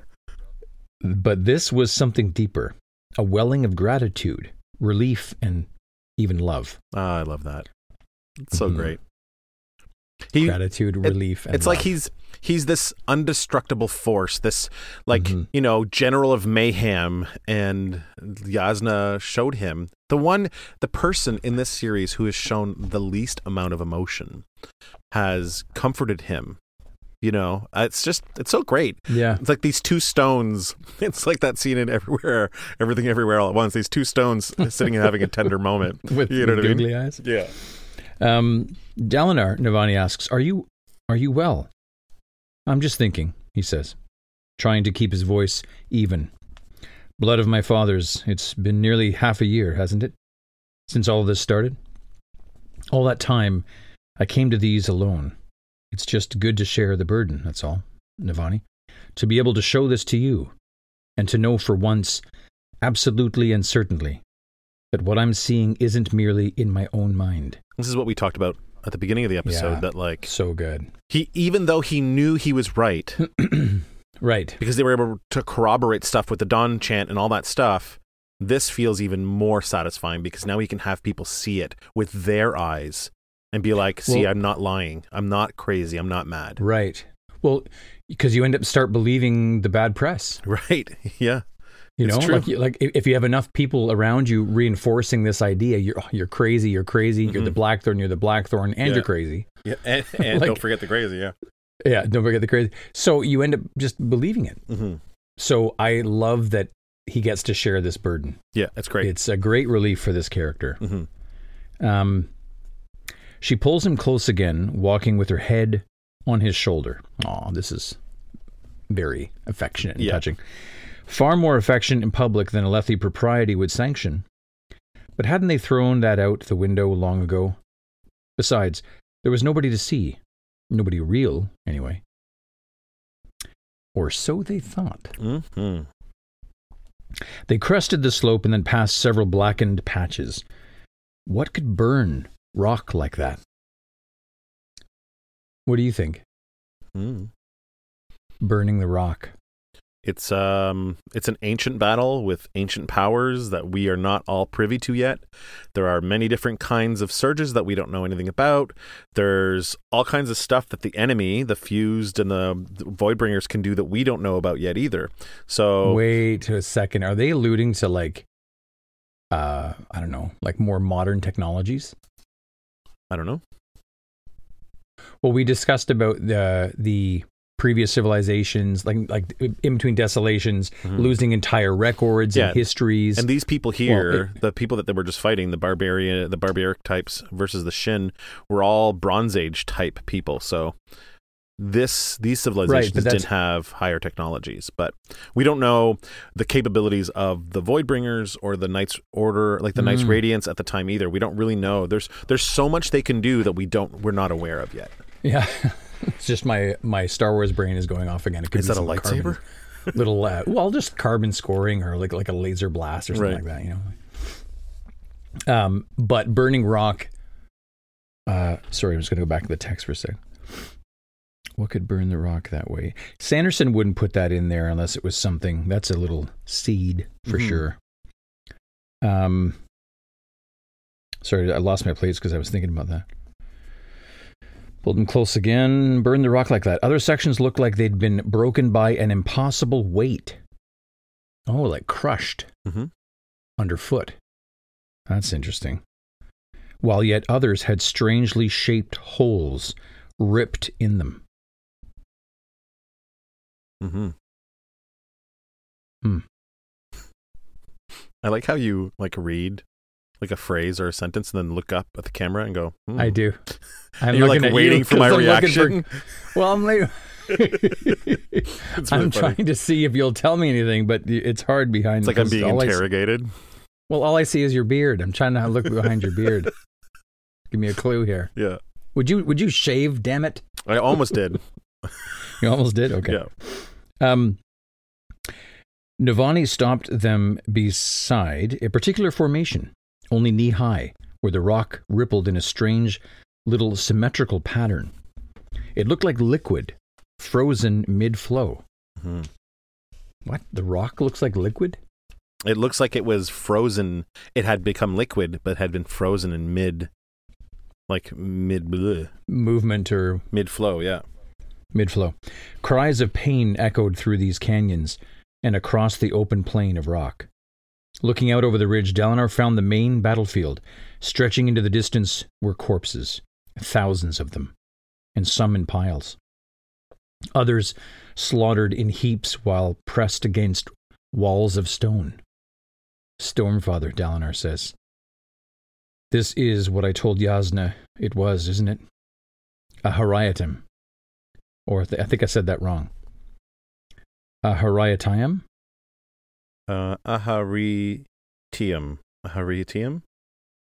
Hmm. The Last Desolation. There you go. That is what it was called. Let's avoid that altogether by Yeah, not yeah, saying it. Yeah. Well, I was saying it a Hariatiam, but I don't know if that's right. A Hariatiam? Yeah. Ahari- uh, I think. Hariatium. Um, that is what it was called. Include Navani in your responses, Dalinar requested. Again, you make demands of me. You should not do this, the Stormfather says. Right. Whoa. Little uh, responsive there from, from Right. the Stormfather. But that should not do response, but that response was to Navani as well. so he did it Right. anyways. You should not. Okay, fine. Yeah. I'll do it. yeah, it. we talked about that earlier. yeah. Um, Ahariatium, uh, Dalinar says, this isn't how songs and paintings depict the final defeat of the Voidbringers. In them, it's always some grand conflict with tremendous monsters clashing against brave lines of soldiers. Men lie in their poetry. Surely you know this. It just seems so like any other battlefield. And that rock behind you? Dalinar turns toward it and then gasps realizing something he'd mistaken for a boulder was actually a giant skeletal face. A mound of rubble they'd passed was actually one of those things he'd seen in a different vision. A stone monster that ripped its way out of the ground. Do you remember what uh, what it was called last time we encountered one? Oh, They were No, fighting in the I- Pure Lake. They were fighting in the Pure Lake where the water's Pure up to your Lake, yeah. knees, and then Yeah. one came out of the ground from the, the lake, and then the soldiers started calling Thunderclast. Thunderclast. That's it. That's Right. it. Thanks. hmm Cool. Yeah. And so he's seeing a, a body. He's seeing a one. dead one laying there in front of which they thought was just boulders. It's actually a Just big stone. rock monster. That's pretty cool. Yeah. A thunderclast. Okay, um right. A stone monster that ripped its way out of the ground. Navani steps up to it. Where are the parshmen? Earlier I fought against humans, Dalinar says. They were recruited to the other side. The Stormfather says, I think. hmm You think? Dalinar demanded. During these days, honor still lived. I was not yet fully myself, more of a storm, less interested in men. His death changed me. My memory of that time is difficult to explain, but if you would see Parshmen, you need but look across that field. Navani joined Dalinar at the ridge, looking out over the plain of corpses below. Which ones? Navani asks. You can't tell. Not from this distance. Maybe half of those are what you'd call Parshmen. That's interesting. hmm The the really interesting part for me here is that What? Stormfather is saying that before Honor died, he was basically Right. just a storm. Just a storm, Right. not interested in men. Right. And then when Honor died, he became more. And remember, Yeah, we've, we've other, Stormfather has said that he's kind of a piece. He's like a shadow of Honor. And so maybe he was just a normal storm, maybe more than just a little bit of a normal storm, but he became more sentient after Honor died because Mhm. Honor was able to like gift him with a piece of himself. And that's why Stormfather's, you know, the one who grants the visions. That's why he can, he has some memories. You know what I mean? Right. So, yeah, it's really interesting. It's not really explained very well here, but there's Right. there's hints at the history that that existed between Honor, this godlike being, and the Stormfather, Mm-hmm. this natural force. I like how things wake up in the absence of something. Yeah. You know what I mean? Like it, it's it's uh, well, and and I, I should say in I, guess in the absence or death, if you will, of Mhm. honor. Right. Like when that leaves or changes or dies, hmm something else comes into being We we have emerges. we have examples of that happening in with characters in this series too right um Tien dies and Mm-hmm. Kal becomes this amazing soldier Galavar, uh, gavilar dies and dalinar pulls himself out of his drunken stupor and becomes an important figure in Alethkar again. He becomes the high prince. He becomes uncle to the king. He, you know, starts Right. taking all that stuff responsible. And I can't help but wonder, and this is just a little little teaser. I can't help but wonder if the same will be said of Venli now that Eshonai is dead. Maybe her death Right. stands to be a new beginning for Venli herself. So there's many Yeah. examples of characters That's- having died and other characters Yeah. being awoken by that that grief. Right. That you know what I mean? Yeah. It's the cool. pain It's- or it spurs. hmm Yeah. It's a really cool little little thing to think about. Interesting. hmm Wow. Wow. That's really neat. There might be many they- more examples of that in the series that I'm not even thinking of. You know? Yeah. That's interesting that that you know it could be that a god dies and a new one emerges. Mm-hmm. Like the Stormfather's the Stormfather could have a journey of of that of becoming He, he could be on his on his own journey right now. Yeah, Wow. that's, really cool. I never even thought of that. really That's really cool. cool. Yeah. Okay, That's we're going to track that for the rest of the time we cover this series. We're going to track that now. We're going to track the try to track the evolution The of the Stormfather? Stormfather and see, you know, if he becomes more and more and more than what he is. I like this a lot. Right. That's really cool. yeah. Just, just when I thought it couldn't get any more complex or whatever. Another thing we have to track. Right.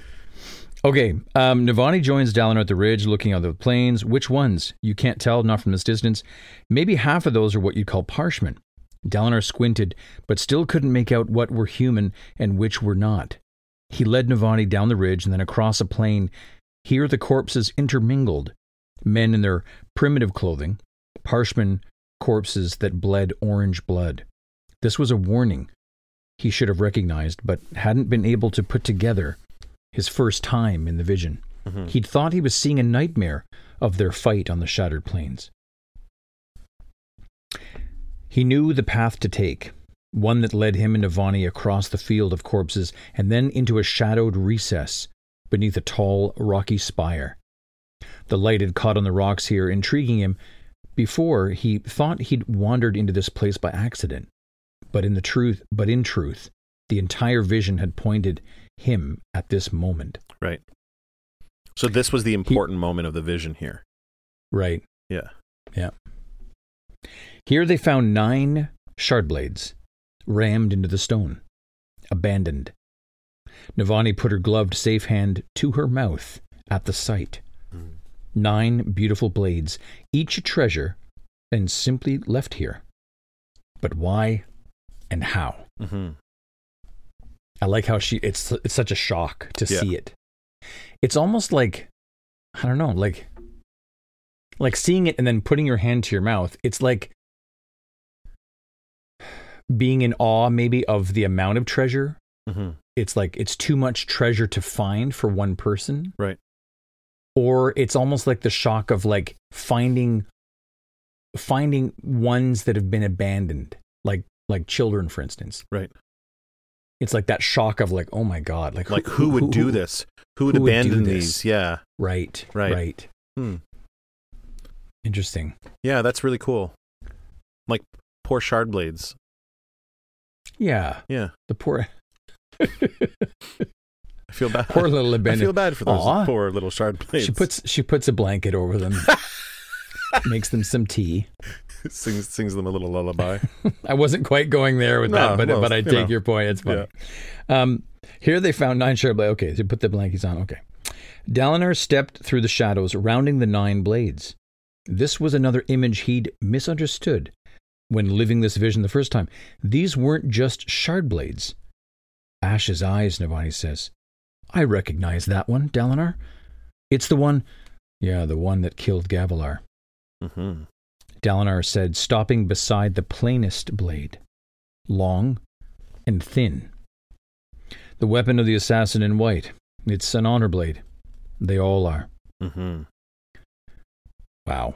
So this is like clearly, we said this earlier in the thing, but this is clearly right after the scene we read at the very, very beginning of the series. When the heralds decide, you know what?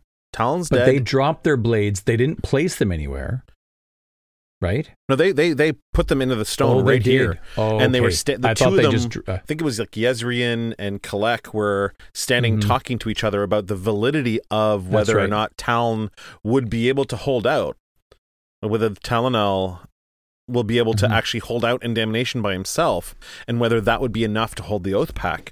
And then they all walked away from these honor blades. Mm-hmm. And obviously, someone found them because eventually one of them ends up in Szeth's it, hands. With, the, with Szeth, yeah, exactly. And they just mentioned that one of the major armies that won this battle here were Shin. And so is Szeth. That's right. And we know that he got his shard blade from his homeland. So is it possible that all nine honor blades could have went to Shinovar? Yeah, it's very possible. Wow. Yeah. Interesting. Okay. Yeah. We cool. know very, very little about that part of the world. Right. Sanderson has given us these um, you know, these interludes from all over the place, Iri and Marabethia and the Reshi Isles and you know what I mean? Like all these different cultures like all over the Reshi. place. Yeah. But nothing from Shinovar. The only thing that he ever gave us from Shinovar was when the Shin were trading with Rysn and Herbapsk. Remember they traded for the grass? Right. That's the only little bit of non Szeth Shinovarian lore that we've learned about. Right. Wow. Honor blades they all are. This is the day that the heralds made their final ascension to the Tranquiline Halls, Navani says, to lead the battle there instead. Dalinar turned to the side to where he glimpsed the air shimmering. Ah. Why was the air shimmering there? the Stormfather. It was the Stormfather. Nav- right. Only Navani says this wasn't actually the end because the enemy came back. She walked around the ring of swords and then paused by an open spot in the circle. Where is the tenth blade? So this is really interesting here because she says this is when the heralds ascended because they fought the last. This is supposed to be the last battle where they Right. finally beat the Voidbringers, and now Right. the heralds are able to ascend to the Tranquiline Halls Right. and fight in the Tranquiline Halls. But we know that's not the case right. because they didn't actually beat the Voidbringers. no. And Navani and Dalinar are about to learn why, because the reason why the Voidbringers didn't come back was because one of the heralds were trapped in damnation, stopping them from being able to be, re- be re- reborn again, Right. right? So what they know as their history is not right. And that's what these visions are all about. Right. Is It's, to teaching the is real to show history. that. Right. Right. These stories are wrong, aren't they? Dalinar says to the Stormfather. We didn't defeat the enemy for good, as the heralds claimed. They lied. Navani's head snapped up, her eyes focused on Dalinar. And then Pattern uh, turned, showed up and said, mm, "Lies." Mm, nice. Yeah. And he's like, sorry, I'm not supposed to be here. Yeah, he's, he's he's like the Cookie Monster of lies. Wrong Um, chapter. yeah, yeah, wrong chapter. Sorry. Um, I long, sorry, I, I long blamed them. The storm Stormfather said Mhm. for their lack of honor. It is difficult for me to look past oaths that are broken. I hated them. Now, the more I come to know men, the more I see honor in those poor creatures you name heralds. Poor creatures you name heralds. Hmm. Because like he he thought that them breaking their oath by not going back Mhm. to damnation, Was so dishonorable. yeah, was very dishonorable. But now Mhm. that they, he learns more about men, he realizes they were poor creatures because they were literally going there and being tortured and over and over and over again. So he has pity for them now. Which, Right. ah, man, look at this. It is an example has- of the growth of the Stormfather right there. We were we were just talking about wanting to make Yep. sure we pointed it out. and he has more perspective. Yeah, for sure. Mm-hmm. Tell me what happened, Dalinar says. What really happened? Are you ready for this story?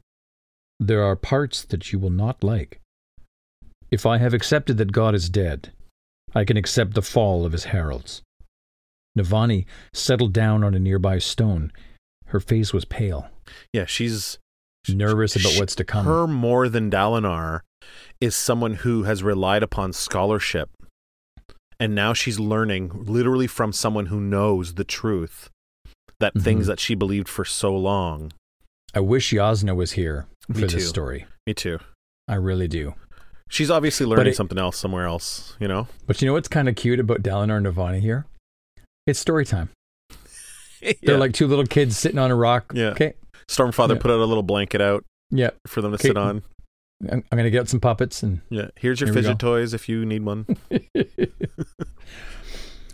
it started with the creatures you name Voidbringers, the Stormfather said, voice rumbling and low, distant, introspective, perhaps.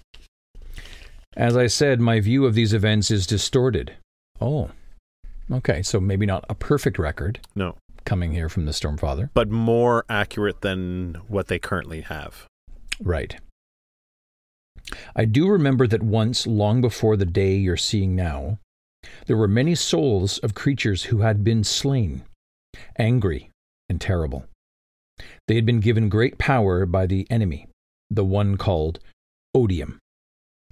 And that was the beginning, the start of the desolations.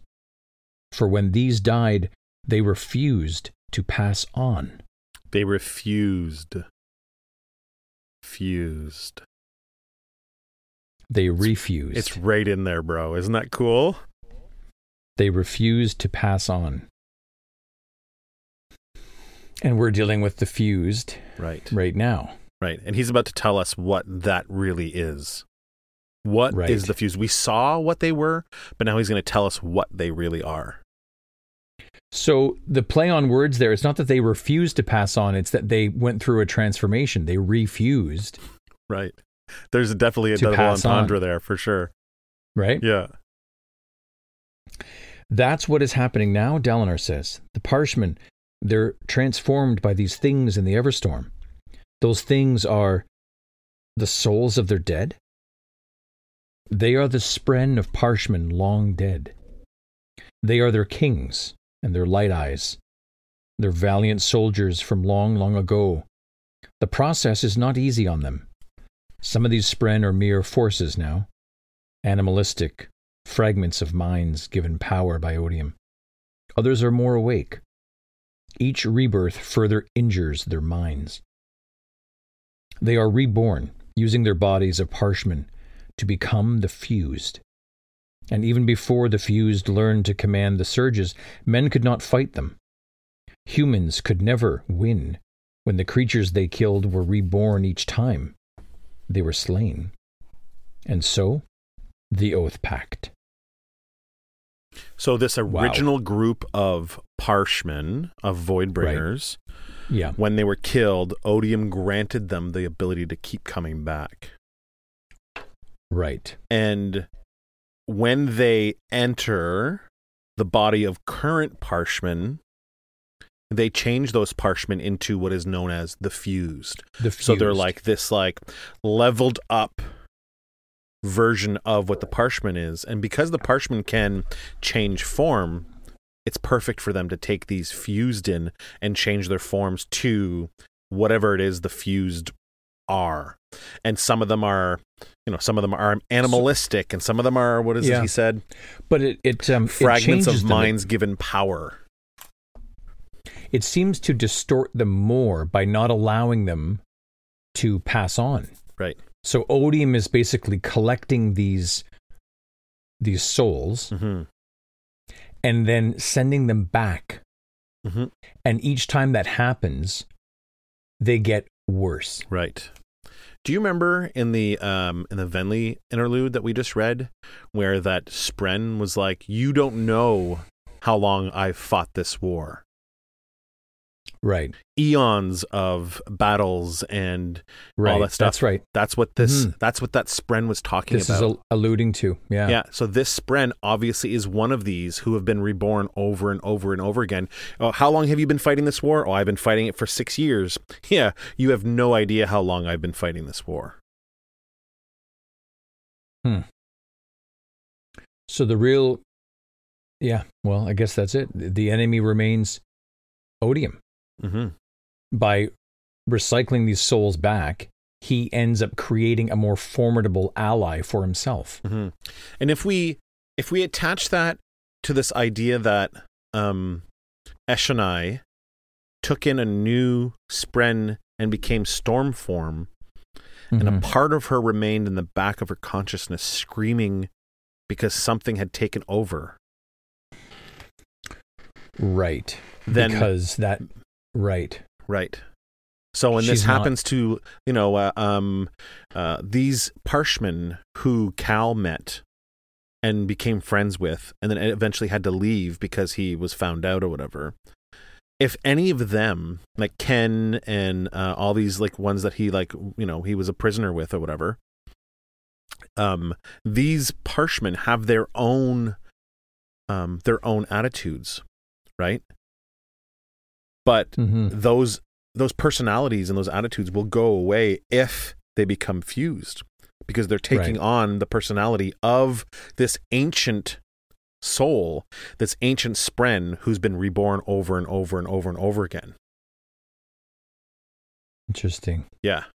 It's very I wonder if there's a if there's another process by which honor or or God, if you will, mm-hmm. did something similar. Mm.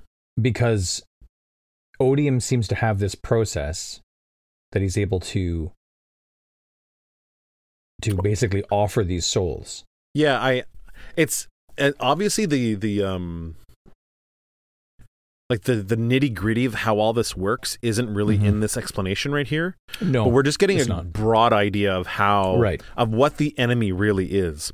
When Kal right. says the enemy isn't like when he's like these aren't the Parshmen. Remember, you were like, uh, yeah. Even you were like, these guys are yeah. not the enemy. This, truthfully, the Parshmen who, you know, were woken up by the storm and were freed of this like dull form, this like slave form. Yeah. They're not the enemy. The enemy is No. the things that take them over and become the void bringers. Right. Or So- the fused. or the fused. Yeah. It's really, Yeah. really interesting that there are many different layers of who is right and who is wrong here. Okay, so the, the so when the creatures they killed were reborn each time, they were slain, and so the Oathpact. And Dalinar says ten people, five male and five female. He looked at the swords. They stopped this? He asks. The Stormfather continues, and he says they gave themselves up. As odium is sealed by the power of honor and cultivation. You've heard that name before. I have. Cultivation, yeah. Early on in Words of Radiance, I think, the Stormfather said that there were three honor, Right.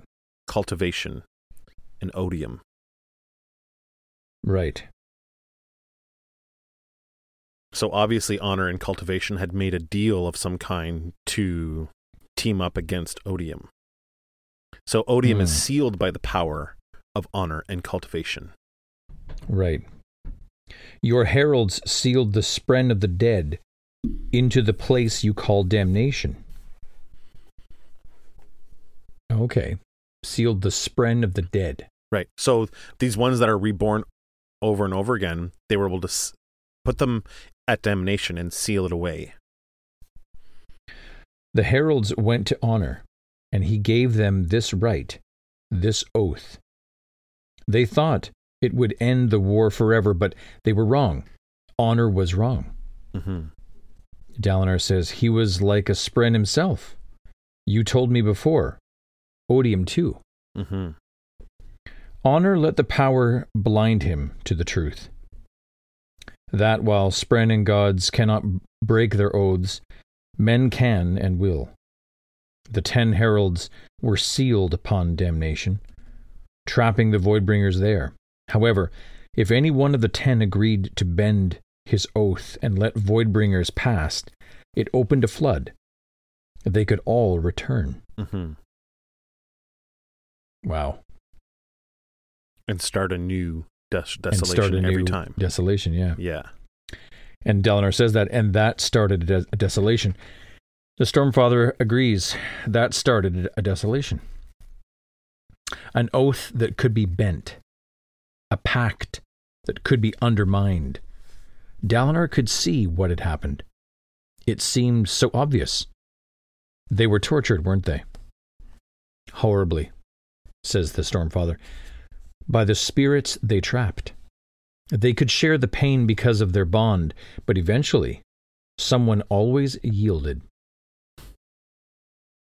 Imagine, eh? There's 10 of them trapped in this place with who knows a countless amount of evil beings who want out.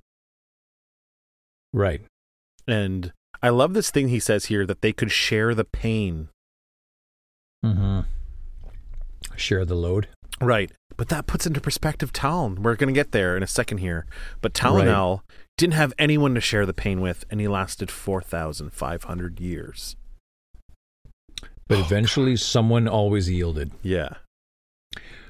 Once one broke, all ten heralds returned to Roshar. They fought. They led men. Their Oathpact delayed the fused from returning immediately, but each time after a desolation, the heralds returned to damnation to seal the enemy again, to hide, fight, and finally withstand together. And this cycle repeated. At first, the, res- the respite between desolations was long, hundreds of years. But near the end, desolations came separated by fewer than ten years. There was less than one year between the last two. hmm The souls of the heralds had worn thin. They broke almost as soon as they were caught and tortured in damnation. So they were caught, and he said here, um, the uh, um, where did he say it here? Fewer than ten years? No, no, no. Hold on. Um, oh, um, Heralds return to Damnation to steal the enemy again, to hide, fight, and finally withstand. And then he says, The souls of the Heralds had worn thin. They broke almost as soon as they were caught. So they go to this place called Damnation. There's 10 of Mhm. them. And it's not just like in a room with all these Spren. No. They are having to survive in this new world, Damnation, which is, you know, in, in all intents and purposes, I think we're supposed to imagine it as hell, like Avernus, like the you know the nine, nine gates of hell, this horrible place. They're Right. having to hide and survive, but eventually they always get caught because they're outnumbered, and then they're tortured, and then they give them they give it up, right? They give up or they break their oath at that yeah, point. one of them will eventually give up their oath, and then they all come back to Roshar, not just the heralds, but the the the Spren as well, the um the the Voidbringers as well. Which explains why things look so bad this time, Navani whispered from her seat. Society had suffered desolation after desolation, separated by short intervals. Culture, technology, all broken. Mm-hmm. Dalinar knelt and rubbed her shoulder. It is not so bad as I feared, she says. The heralds, they were honorable. People not as divine. But I may even like them more to know they were once just normal men and women. Mm-hmm. Yeah. They were just regular people who Mhm. had to go under crazy circumstances. They were Right. regular people who had these ma- incredibly powerful magic swords that gave them the ability to do incredible things. But they were, in essence, just regular people. And how long does That's it take for a regular person to break, Yeah. right? They were broken people, the Stormfather said. But I can start to forgive them and their shattered oaths. It makes sense to me now, as it never did before. He sounded surprised. Mm-hmm. The Voidbringers who did this, Navani says, they are the ones that, that are returning now. Again. The fused, he says. The souls of the dead from long ago. They loathe you. They are not rational. They have become permeated with his essence, the essence of pure hatred. Mm-hmm. They will see this world destroyed in order to destroy mankind, and yes, they have returned. Aharietiam, Dalinar said, was not really the end. It was just another desolation. Except something changed for the heralds. They left their swords. After each desolation, the Stormfather continues, the heralds returned to damnation. If they died in the fighting, they went there automatically, and those who survived went back willingly at the end. They had been warned that if any lingered, it could lead to disaster. Besides, they needed to be together in damnation to share the burden of torture if one was captured. But this time, an oddity occurred. Through cowardice or luck, they avoided death. None were killed in battle, except one. Mm-hmm. Which is we talked about this before. It's literally Yep. the scene that starts this whole series is Yep. these two heralds talking about another one who's died Right. and he dies in a river, I think, in a body of water. And remember when he appears at the end of Way of Kings, he's wet. So he comes back. Oh, you mean the madman? Yeah. He comes Yeah, back almost in the same right. state as he left four thou- over Right. 4,000 years before. That's crazy. Isn't that cool? It's really cool. Dalinar looked to the open spot in the ring. The nine realized, the Stormfather said, that one of them had never broken. Each of the others at some point had been the one to give in, to start the desolation, to escape the pain. They determined that perhaps they didn't all need to return. They decided to stay here, risking an eternal desolation, but hoping that the one they left in damnation would alone be enough to hold it all together. The one who wasn't meant to have joined them in the first place. The one who is not a king, or a scholar, or a general. Talenelat, Dalinar says, Mm-hmm. the bearer of agonies, Mm-hmm. the one abandoned in damnation, left to withstand the tortures alone. I love this. And every iteration before them going to damnation, Talenelat was the only one who right. never broke. Who with who right. Fuck, dude, I love this It's character pretty- so much, it's- dude. it's so really cool. so awesome. Almighty above, Navani whispers, How long has it been? Over a thousand years, right? Four and a half thousand years, the Stormfather said. Four and a half millennia of torture. Silence settled over the little alcove. Bro, hold on a second adorned- here. Let's put that into perspective. Between Yeah, the last two It's crazy. desolations, one of those heralds broke after a year. Right. He lasted four and a half millennia right. before On he broke. own. Yeah. Yeah. Unbelievable, bro. What's the circumstance for the break? I, we don't know. We we don't know. I gotta. I don't even gotta know, if he could tell us if he if he could because he's just so he's just lost it. crazy. Yeah, lost. Yeah. Just so nuts. good, man. It's so fucking Yeah. good. I hope he starts a band. I It's gonna be like Gore or something, right? Like all that time in damnation. It'll be Oh, like a know. Gore or Who Cannibal knows? Corpse. It's gonna be something He's got to fucking channel heavy. all that negative Yeah. stuff that's happened. He's got to Yeah. put that in somewhere. Um, okay. Wow. Well, this is this is a crazy chapter. It just keeps going on in giving us things to think about. For sure. It's a heavy chapter. Yeah, it's a big one. It's a giant info dump. I, I don't envy Buzzkill on this. well, he he did all the work for us, so we're gonna get to it in a bit here. Okay. Um, all right. Um, millennia of torture. Silence settled over the little alcove, which was adorned with silvery blades and lengthening shadows. Dalinar, feeling weak, sat down on the ground beside Navani's rock. He stared at those blades and felt a sudden irrational hatred for the heralds. Hmm. It was foolish. As Navani had said, they were heroes. They'd spared humanity the assaults for great swaths of time, paying with their own sanity. Still, he hated them for the man they had left behind. Yeah, The and, man. and this is when he it clicks in his head. Dalinar leaped to his feet. It's him, he shouted. The madman. He really is a herald. He finally broke, the Stormfather says. He has joined the Nine, who still live. Who still live. Right. They haven't died.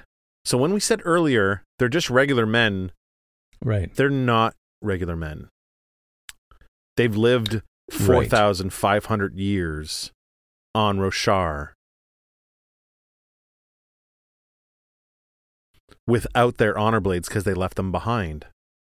So, how do they still persist? We don't know. It's not because of their oath, No. because they were broken. Mhm.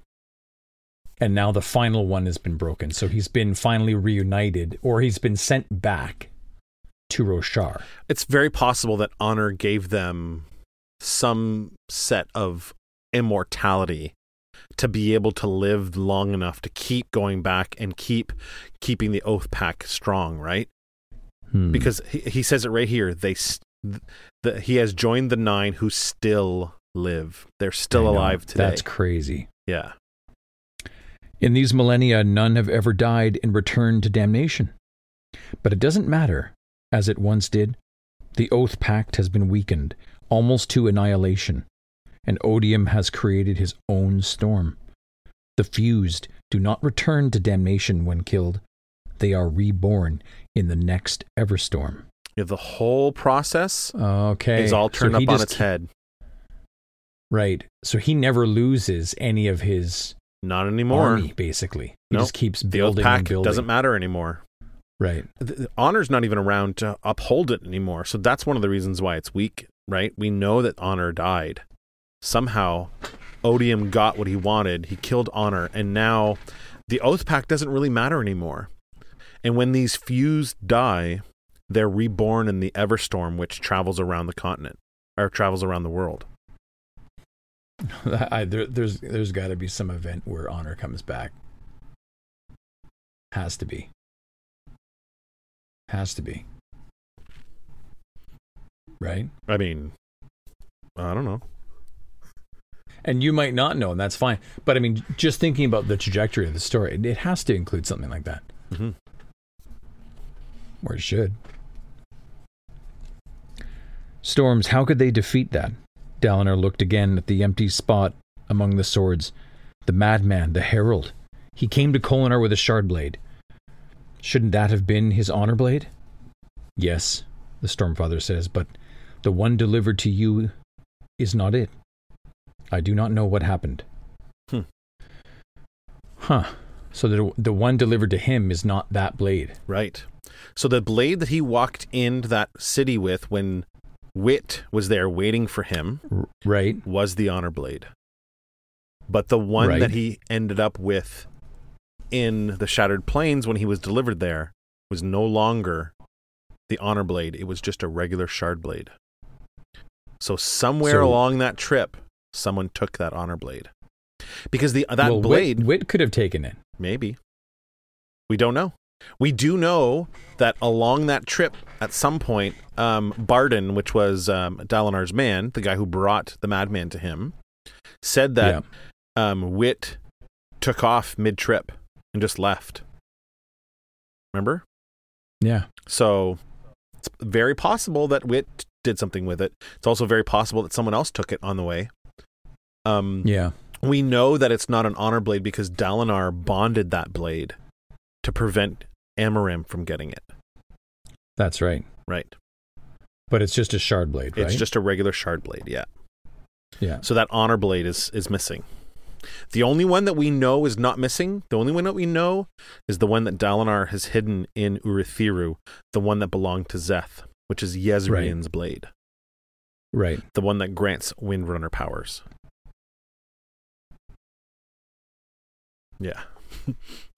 Which all- is crazy. It's, it's also cool, dude. It's also yeah, awesome. it's crazy. I need to. Okay. D- Dalinar says, I need to speak with him. He was at the monastery when we marched, wasn't he? Dalinar needed to ask the ardents to see who had e- evacuated the madmen. Mhm. Is this what caused the Radiants to rebel? Navani asks. Are these are these secrets what sparked the Recreants? No. That is a deeper secret, one I will not speak. Ooh, Yeah. the Recreants. Um, the Stormfather just wears Dunnied. Dalinar. yeah, he and just he totally did. Yeah, They're like, Yeah, can you tell us the last big there. secret? And he's all like, Yeah, where can did you that tell- Dunny go, guys? Yeah. Seriously. He totally it. uh, no, that is that is a deeper secret, one that I will not speak. Why? Dalinar demanded. Because were you to know it, you would abandon your oaths as the ancient Radiants did. Mm-hmm. Holy jeez. What could he possibly tell Dalinar to make Dalinar give up on the trajectory that he's on? I'm literally on? on camera right now. I'm literally doing the arms up. I don't know emoji guy. I'm like, I don't know. But you do. I do So know. this is either settled in this in this book or the next. Mhm. Wow. I don't like telling you little things like that. I don't like giving you nuggets. nuggets. Okay. I know, but I love the nuggets. They're I know delicious. you do. yum yum yum They're yum. so yummy. um. Okay. Uh, were you to know it, you would abandon your oaths. Dalinar says, "I wouldn't." Mhm. Could he be the one that doesn't break? Who's the one that won't break now? Right. The madman is broken. I love that as a metaphor. I love it. That's great. Who's the one that won't break? Yeah, I love that. I really love that. It's really cool. Hmm. I wouldn't, he says. Wouldn't you? The Stormfather demands, his voice growing louder. Would you swear it? Swear upon an unknown? These heralds swore they would hold back the Voidbringers. And what happened to them? There is not a man alive who has not broken an oath, Dalinar Kholin. Your new radiants hold in their hands the souls and lives of my children. No, I will not let you do as your predecessors did. You know the important parts. The rest is irrelevant. I love this from the Wow. Stormfather. He doesn't even really give a fuck about them knowing the truth and breaking their oaths. He's more Right. concerned that these new radiants have bonded these Spren who he considers children. Right. And if they break their oaths, those Spren will die. And that's, That's what right. he doesn't want. He's trying to protect his kids. Right. I love that. That's great. Mm-hmm. It's, it's so, dude, I can't, I can't even get my head around this story. It's crazy. um, okay, he, he, couldn't know how the secret. Okay, Dalinar drew in a deep breath, but contained his anger. In a way, the Stormfather was right. He couldn't know how this secret would affect him or his radiants. He, but he would still rather know it. He felt as if he were walking about with a, a headsman following, mm-hmm. planning to claim his life at any moment. He sighed as Navani stood and walked to him, taking his arm. I'll need to try to do sketches from memory of each of those honor blades, or better, send Shallan to do it. hmm Perhaps we can use the drawings to locate the others. Yeah, perhaps. Having accurate drawings would be great. Shallan Yeah. should totally be here. I love that Navani is just like you know we have we have someone who's perfect at this. Mhm. You know, comes a long way from Jasnah saying art isn't important. Yeah. a shadow moved at the entrance to this little alcove, and a moment later, a young man stumbled in. He was pale of skin, with strange, wide shin eyes and brown hair that had a curl to it. He could have been one of any number of Shin men Dalinar had seen in his own time. They were still ethnically distinct, despite the passing of millennia. The man fell to his knees before the wonder of the abandoned honor blades, but a moment later, the man looked to Dalinar and then spoke with the Almighty's voice. Unite them. Was there nothing you could do for the heralds? Dalinar asks. Was there nothing their god could do to prevent this? The Almighty, of course, couldn't answer. He had died fighting this thing they faced, the force known as odium. He had, in a way, given his own life to the same cause as the heralds, and the vision faded. So this man stumbles into this area and finds these swords. And if this vision is accurate, and what we talked about earlier is accurate, then those nine swords end up in the possession of the Shin. Because we know that Szeth eventually gets one from his people. Right. So, so much in this chapter. Oh my God. I know. it's It's, so crazy. great. There's it's a great I mean so that's the end of the chapter. Yeah. This yeah, I mean, I don't know what to say. It's one of those chapters that I feel like there's so much given hmm that I can see some readers going, "Whoa." Yeah. Like too much. Like, I got to read this one over again right away. Or, Yeah. Yeah. hmm Yeah, it's it's a bit of an overload chapter in in some in some ways. Although again, it was you know not a complete reveal. No. Sanderson did He still not show some, the yeah, full. held some stuff back for sure. Yeah. Mhm. Well, absolutely. He held Highlight- one highlight very the important thing back. He was that He held one Yeah, one very the- important thing back. the the recreants hmm For sure. Yeah. Um, and how that and how the truth of that. I fear that if you found out the truth, you would abandon your podcasting oath, and the show would be over. It would be like a podcasting. If I knew about the records, I'm out of here. That's just- it. That's it. I can't do this.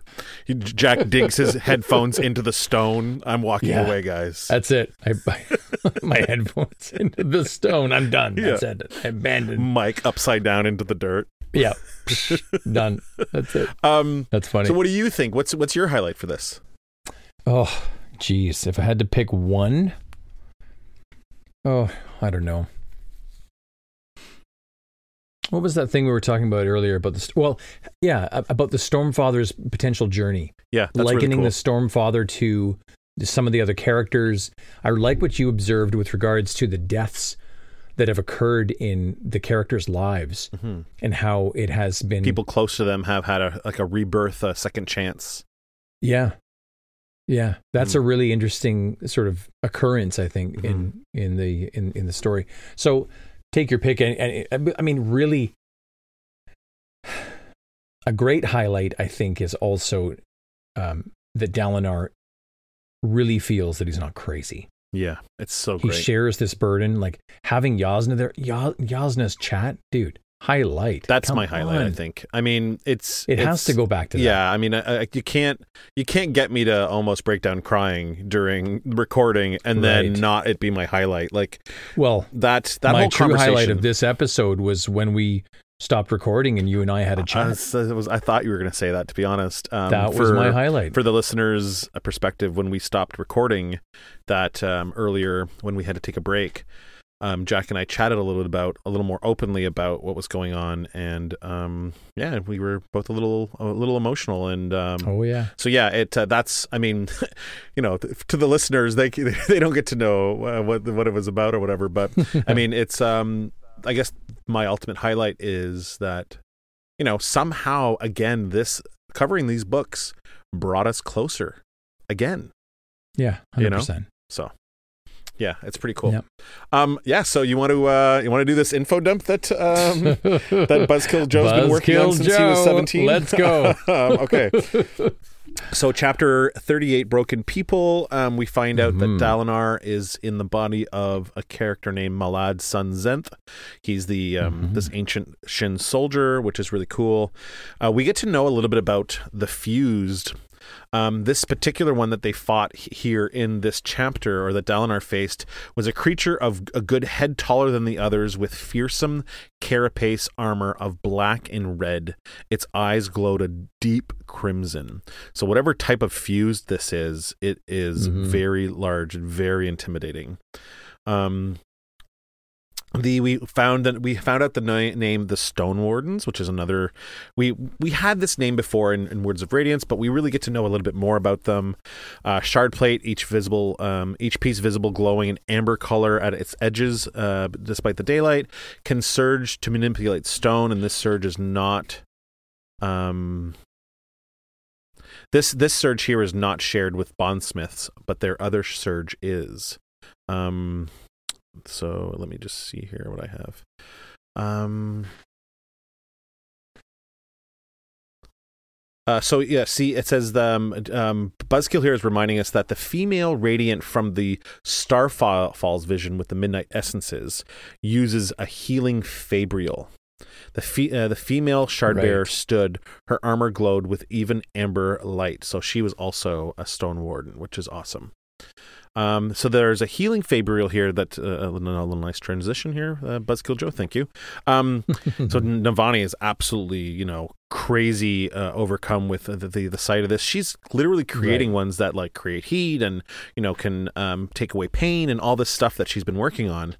Um, What Mhm. her and her scholars have been working on, but this is crazy. It says, "In what I," uh, she's like, "That fabrial is wonderful. In what way I have no idea how it works. I think something is wrong with the way we've been viewing ancient fabrials." So, um, this doesn't seem to be very rare in this time, right? Um, because it's just kind of a natural thing for this radiant to just go over and heal. It reminds me a little bit of Star Trek, right? With these like, let me just hit you with this little and heal you kind of thing. It's it's kind of neat. Um, so yeah, this going forward, I guess Navani is going to have to have a talk with her scholars because she's going to have an idea of how to like that. The, this is a possibility for them to create. They might not know how to, but it's possible. Um, they um this primitive attire from this culture they wore wraps of sp- uh, spun lavis fibers sandals of hog's hide and carried spears with bronze heads only the officers wore armor a mere leather jerkin not even properly hardened it had been cured then Right. roughly cut into the shape of a vest so that's um you know giving us an idea of like where they were culturally at that time right. um And techno- and technologically. yeah, exactly. Yeah, with the the, the bronze headed spears. Um, the fuse, the spren of ancient Parshmen outside of a desolation, they are sealed in damnation by the Oathpact. We just literally read all that stuff over. We don't necessarily need to go over this again because we just just read it. The heralds were 10, five male, five female, empowered by the uh, uh, uh, by honor and given the Oathpact. Um, so they um they, they obviously we know more about them now and their strength and their weakness. And um they're not just these like amorphous godly creatures that people pray to like Asha's eyes or Kalak or you know what i mean? Like all this stuff you know in in the rosharian religions they're seen as these gods but they were really just people who had to take this burden to be able to keep everyone safe which is really really interesting. Um, he's got a really, really large part here on um, on the honor blades, and I think that we kind of covered that all in the chapter, so I don't really want to necessarily go over it again. Um, he does have a couple of um, quotes here from that original chapter that I'd like to read. So Jezrien nodded to the ring of weapons. I was chosen. I was chosen to wait for you. We weren't certain if you had survived. A decision has been made. It is time for the oath pact to end. Kalak felt a sharp stab of horror. What will that do? And then Jezrien says, Ishar believes that so long as there is one of us still bound to the oath pact, it may be enough. There is a chance we might end the cycle of desolations. then Kalak says, um, Almighty above, he thought, You're broken too, aren't you? They all were. Um, and then Entaln, Kalak asks, The flesh. Oh, sorry, I just completely got it off my screen here. Um, and Taln Kalak asks, the flesh burning the fires, the pain over and over. Better that one man should suffer than ten, Jezrien whispered. So it's right there, man. It's literally right there in the in the text, right? Um, it's so funny that you know we read this, you know, almost three years ago now, and we're now getting a better understanding of what all that stuff meant in this book. Isn't that really cool? Mm-hmm. Um. So then there is a um, a part here that is about Nale, also known as Darkness. So it's about the honor blades, and uh, it says um, the nine honor blades abandoned by the heralds four thousand five hundred years ago were retrieved by a young Shin man. So that guy that we see at the end of this chapter. That we see at the end. Yeah, yeah. this explains why Szeth had Jezrien's honor blade in the present, which we just talked about. It yeah. is unclear if the blade Nale carries in the present is his honor blade or is a spren blade, so a regular shard blade. Though right. Nale is aware that the Shin have them, two of the blade, and this is a quote from Nale in Words of mm-hmm. Radiance, two of the blades held by your people allow regrowth. I suspect you have already seen the newly dead restored to life. This is when Nale is trying to have a, is talking to Szeth after Szeth has been beaten by um been beaten by uh, by by Kal. The newly dead restored to life. Yeah. So um, two of the honor blades have regrowth, right? Because if each blade is gives the powers of a surge binder, there are two different surge binders who can have regrowth. And he says here, two of the blades held by your people allow regrowth. I suspect you have already seen the newly dead restored to life, meaning you've seen someone use regrowth with a shard blade and bring someone back to mm-hmm. life. Uh, Taln's honor, honor blade. The blade Taln had when he first showed up in Kholinar during the Way of Kings epilogue was a massive, long, narrow, and straight shaped like an enormous spike, which is the one that they just described um, as being the um, one of the ones in the the, the ring. Or, or no, no, sorry, um, sorry, I think I got that wrong. Um, let me just read that over again here. Um, Taln's honor blade, the, the blade Taln had when he first showed up in Kholinar during the Way of Kings epilogue, was a massive, long, narrow, and straight shaped like an enormous spike. The blade that was brought to the plains by Borden, we talked about this a little earlier, when he right. escorted uh, uh, uh, escorted Taln, later bonded by Dalinar in secret, was wider than most it was almost cleaver like in appearance, so a completely different description. Right. So it says Wit was in Kholinar and met Taln and started traveling to the plains with Borden, but left before they arrived. So your instincts earlier saying, well, maybe it was Wit that that that took it and replaced it with a different one. That's possible, but we don't know whether or not that's fully true or not. You know what I mean? Right. It is a good guess, but it's not necessarily um, exact. So that's something to kind of keep track on, especially when dealing with Wit in the future, if we ever, you know, get to see him again. So, right, yeah. So that's the end of the uh, the info dump. Thank you so much, uh, Buzzkill Joe, for all that awesome information. I think a lot of it I actually skipped over because we kind of talked about it and mentioned stuff in the the covering of the chapter. We don't want to really mm-hmm. repeat ourselves too too much. So, yeah. So that's the end of the episode, everyone. Um, it's a doozy. It's a doozy. It's a doozer for sure. If you'd like to support the show, you could do so at patreon.com slash heroes of. Uh, you can uh, sign up for any one of our tiers. Uh, normally, we would read the chapters at the end here, but we are trying to do a quick record here so uh, to get this done. So we will do this next episode. We will go through our uh, list of Patreon names to thank everyone again. Um, if you'd like to be part of the uh, the team, just go to patreon.com slash heroes of, and you will be rewarded with a Discord link and our gratitude and appreciation and our deep seated love. Um, if you want to reach out to us, you can do so at heroes of Hacathra at gmail.com. You can uh, hook up with us on Twitter at Heroes of One, or you can find us on um, Instagram at the Storm Pod. Don't forget to join up the um, uh, subreddit, the Storm Pod, and the Facebook group, which I actually don't go on very often. Um, thank you so much, Jack. So, next chapters, we are doing two chapters we're doing chapter 39 and 40. Um, we mm-hmm. are right into here. There's all kinds of stuff that's happening. Our characters are moving and grooving, and it is getting exciting. So, um, thank you I'm very much for forward to it. Yeah, for sure. I'm so looking forward to the next one. Um, mm-hmm. Thank you very much, everyone, for listening. We love you very much. Until next time. Take care, everybody. The Storm Pod is brought to you by Heroes of. Music and theme song by Jack Forrest Productions. Additional music by Jason Moray. Produced by our wonderful Patreon team and the Heroes of Hacathra.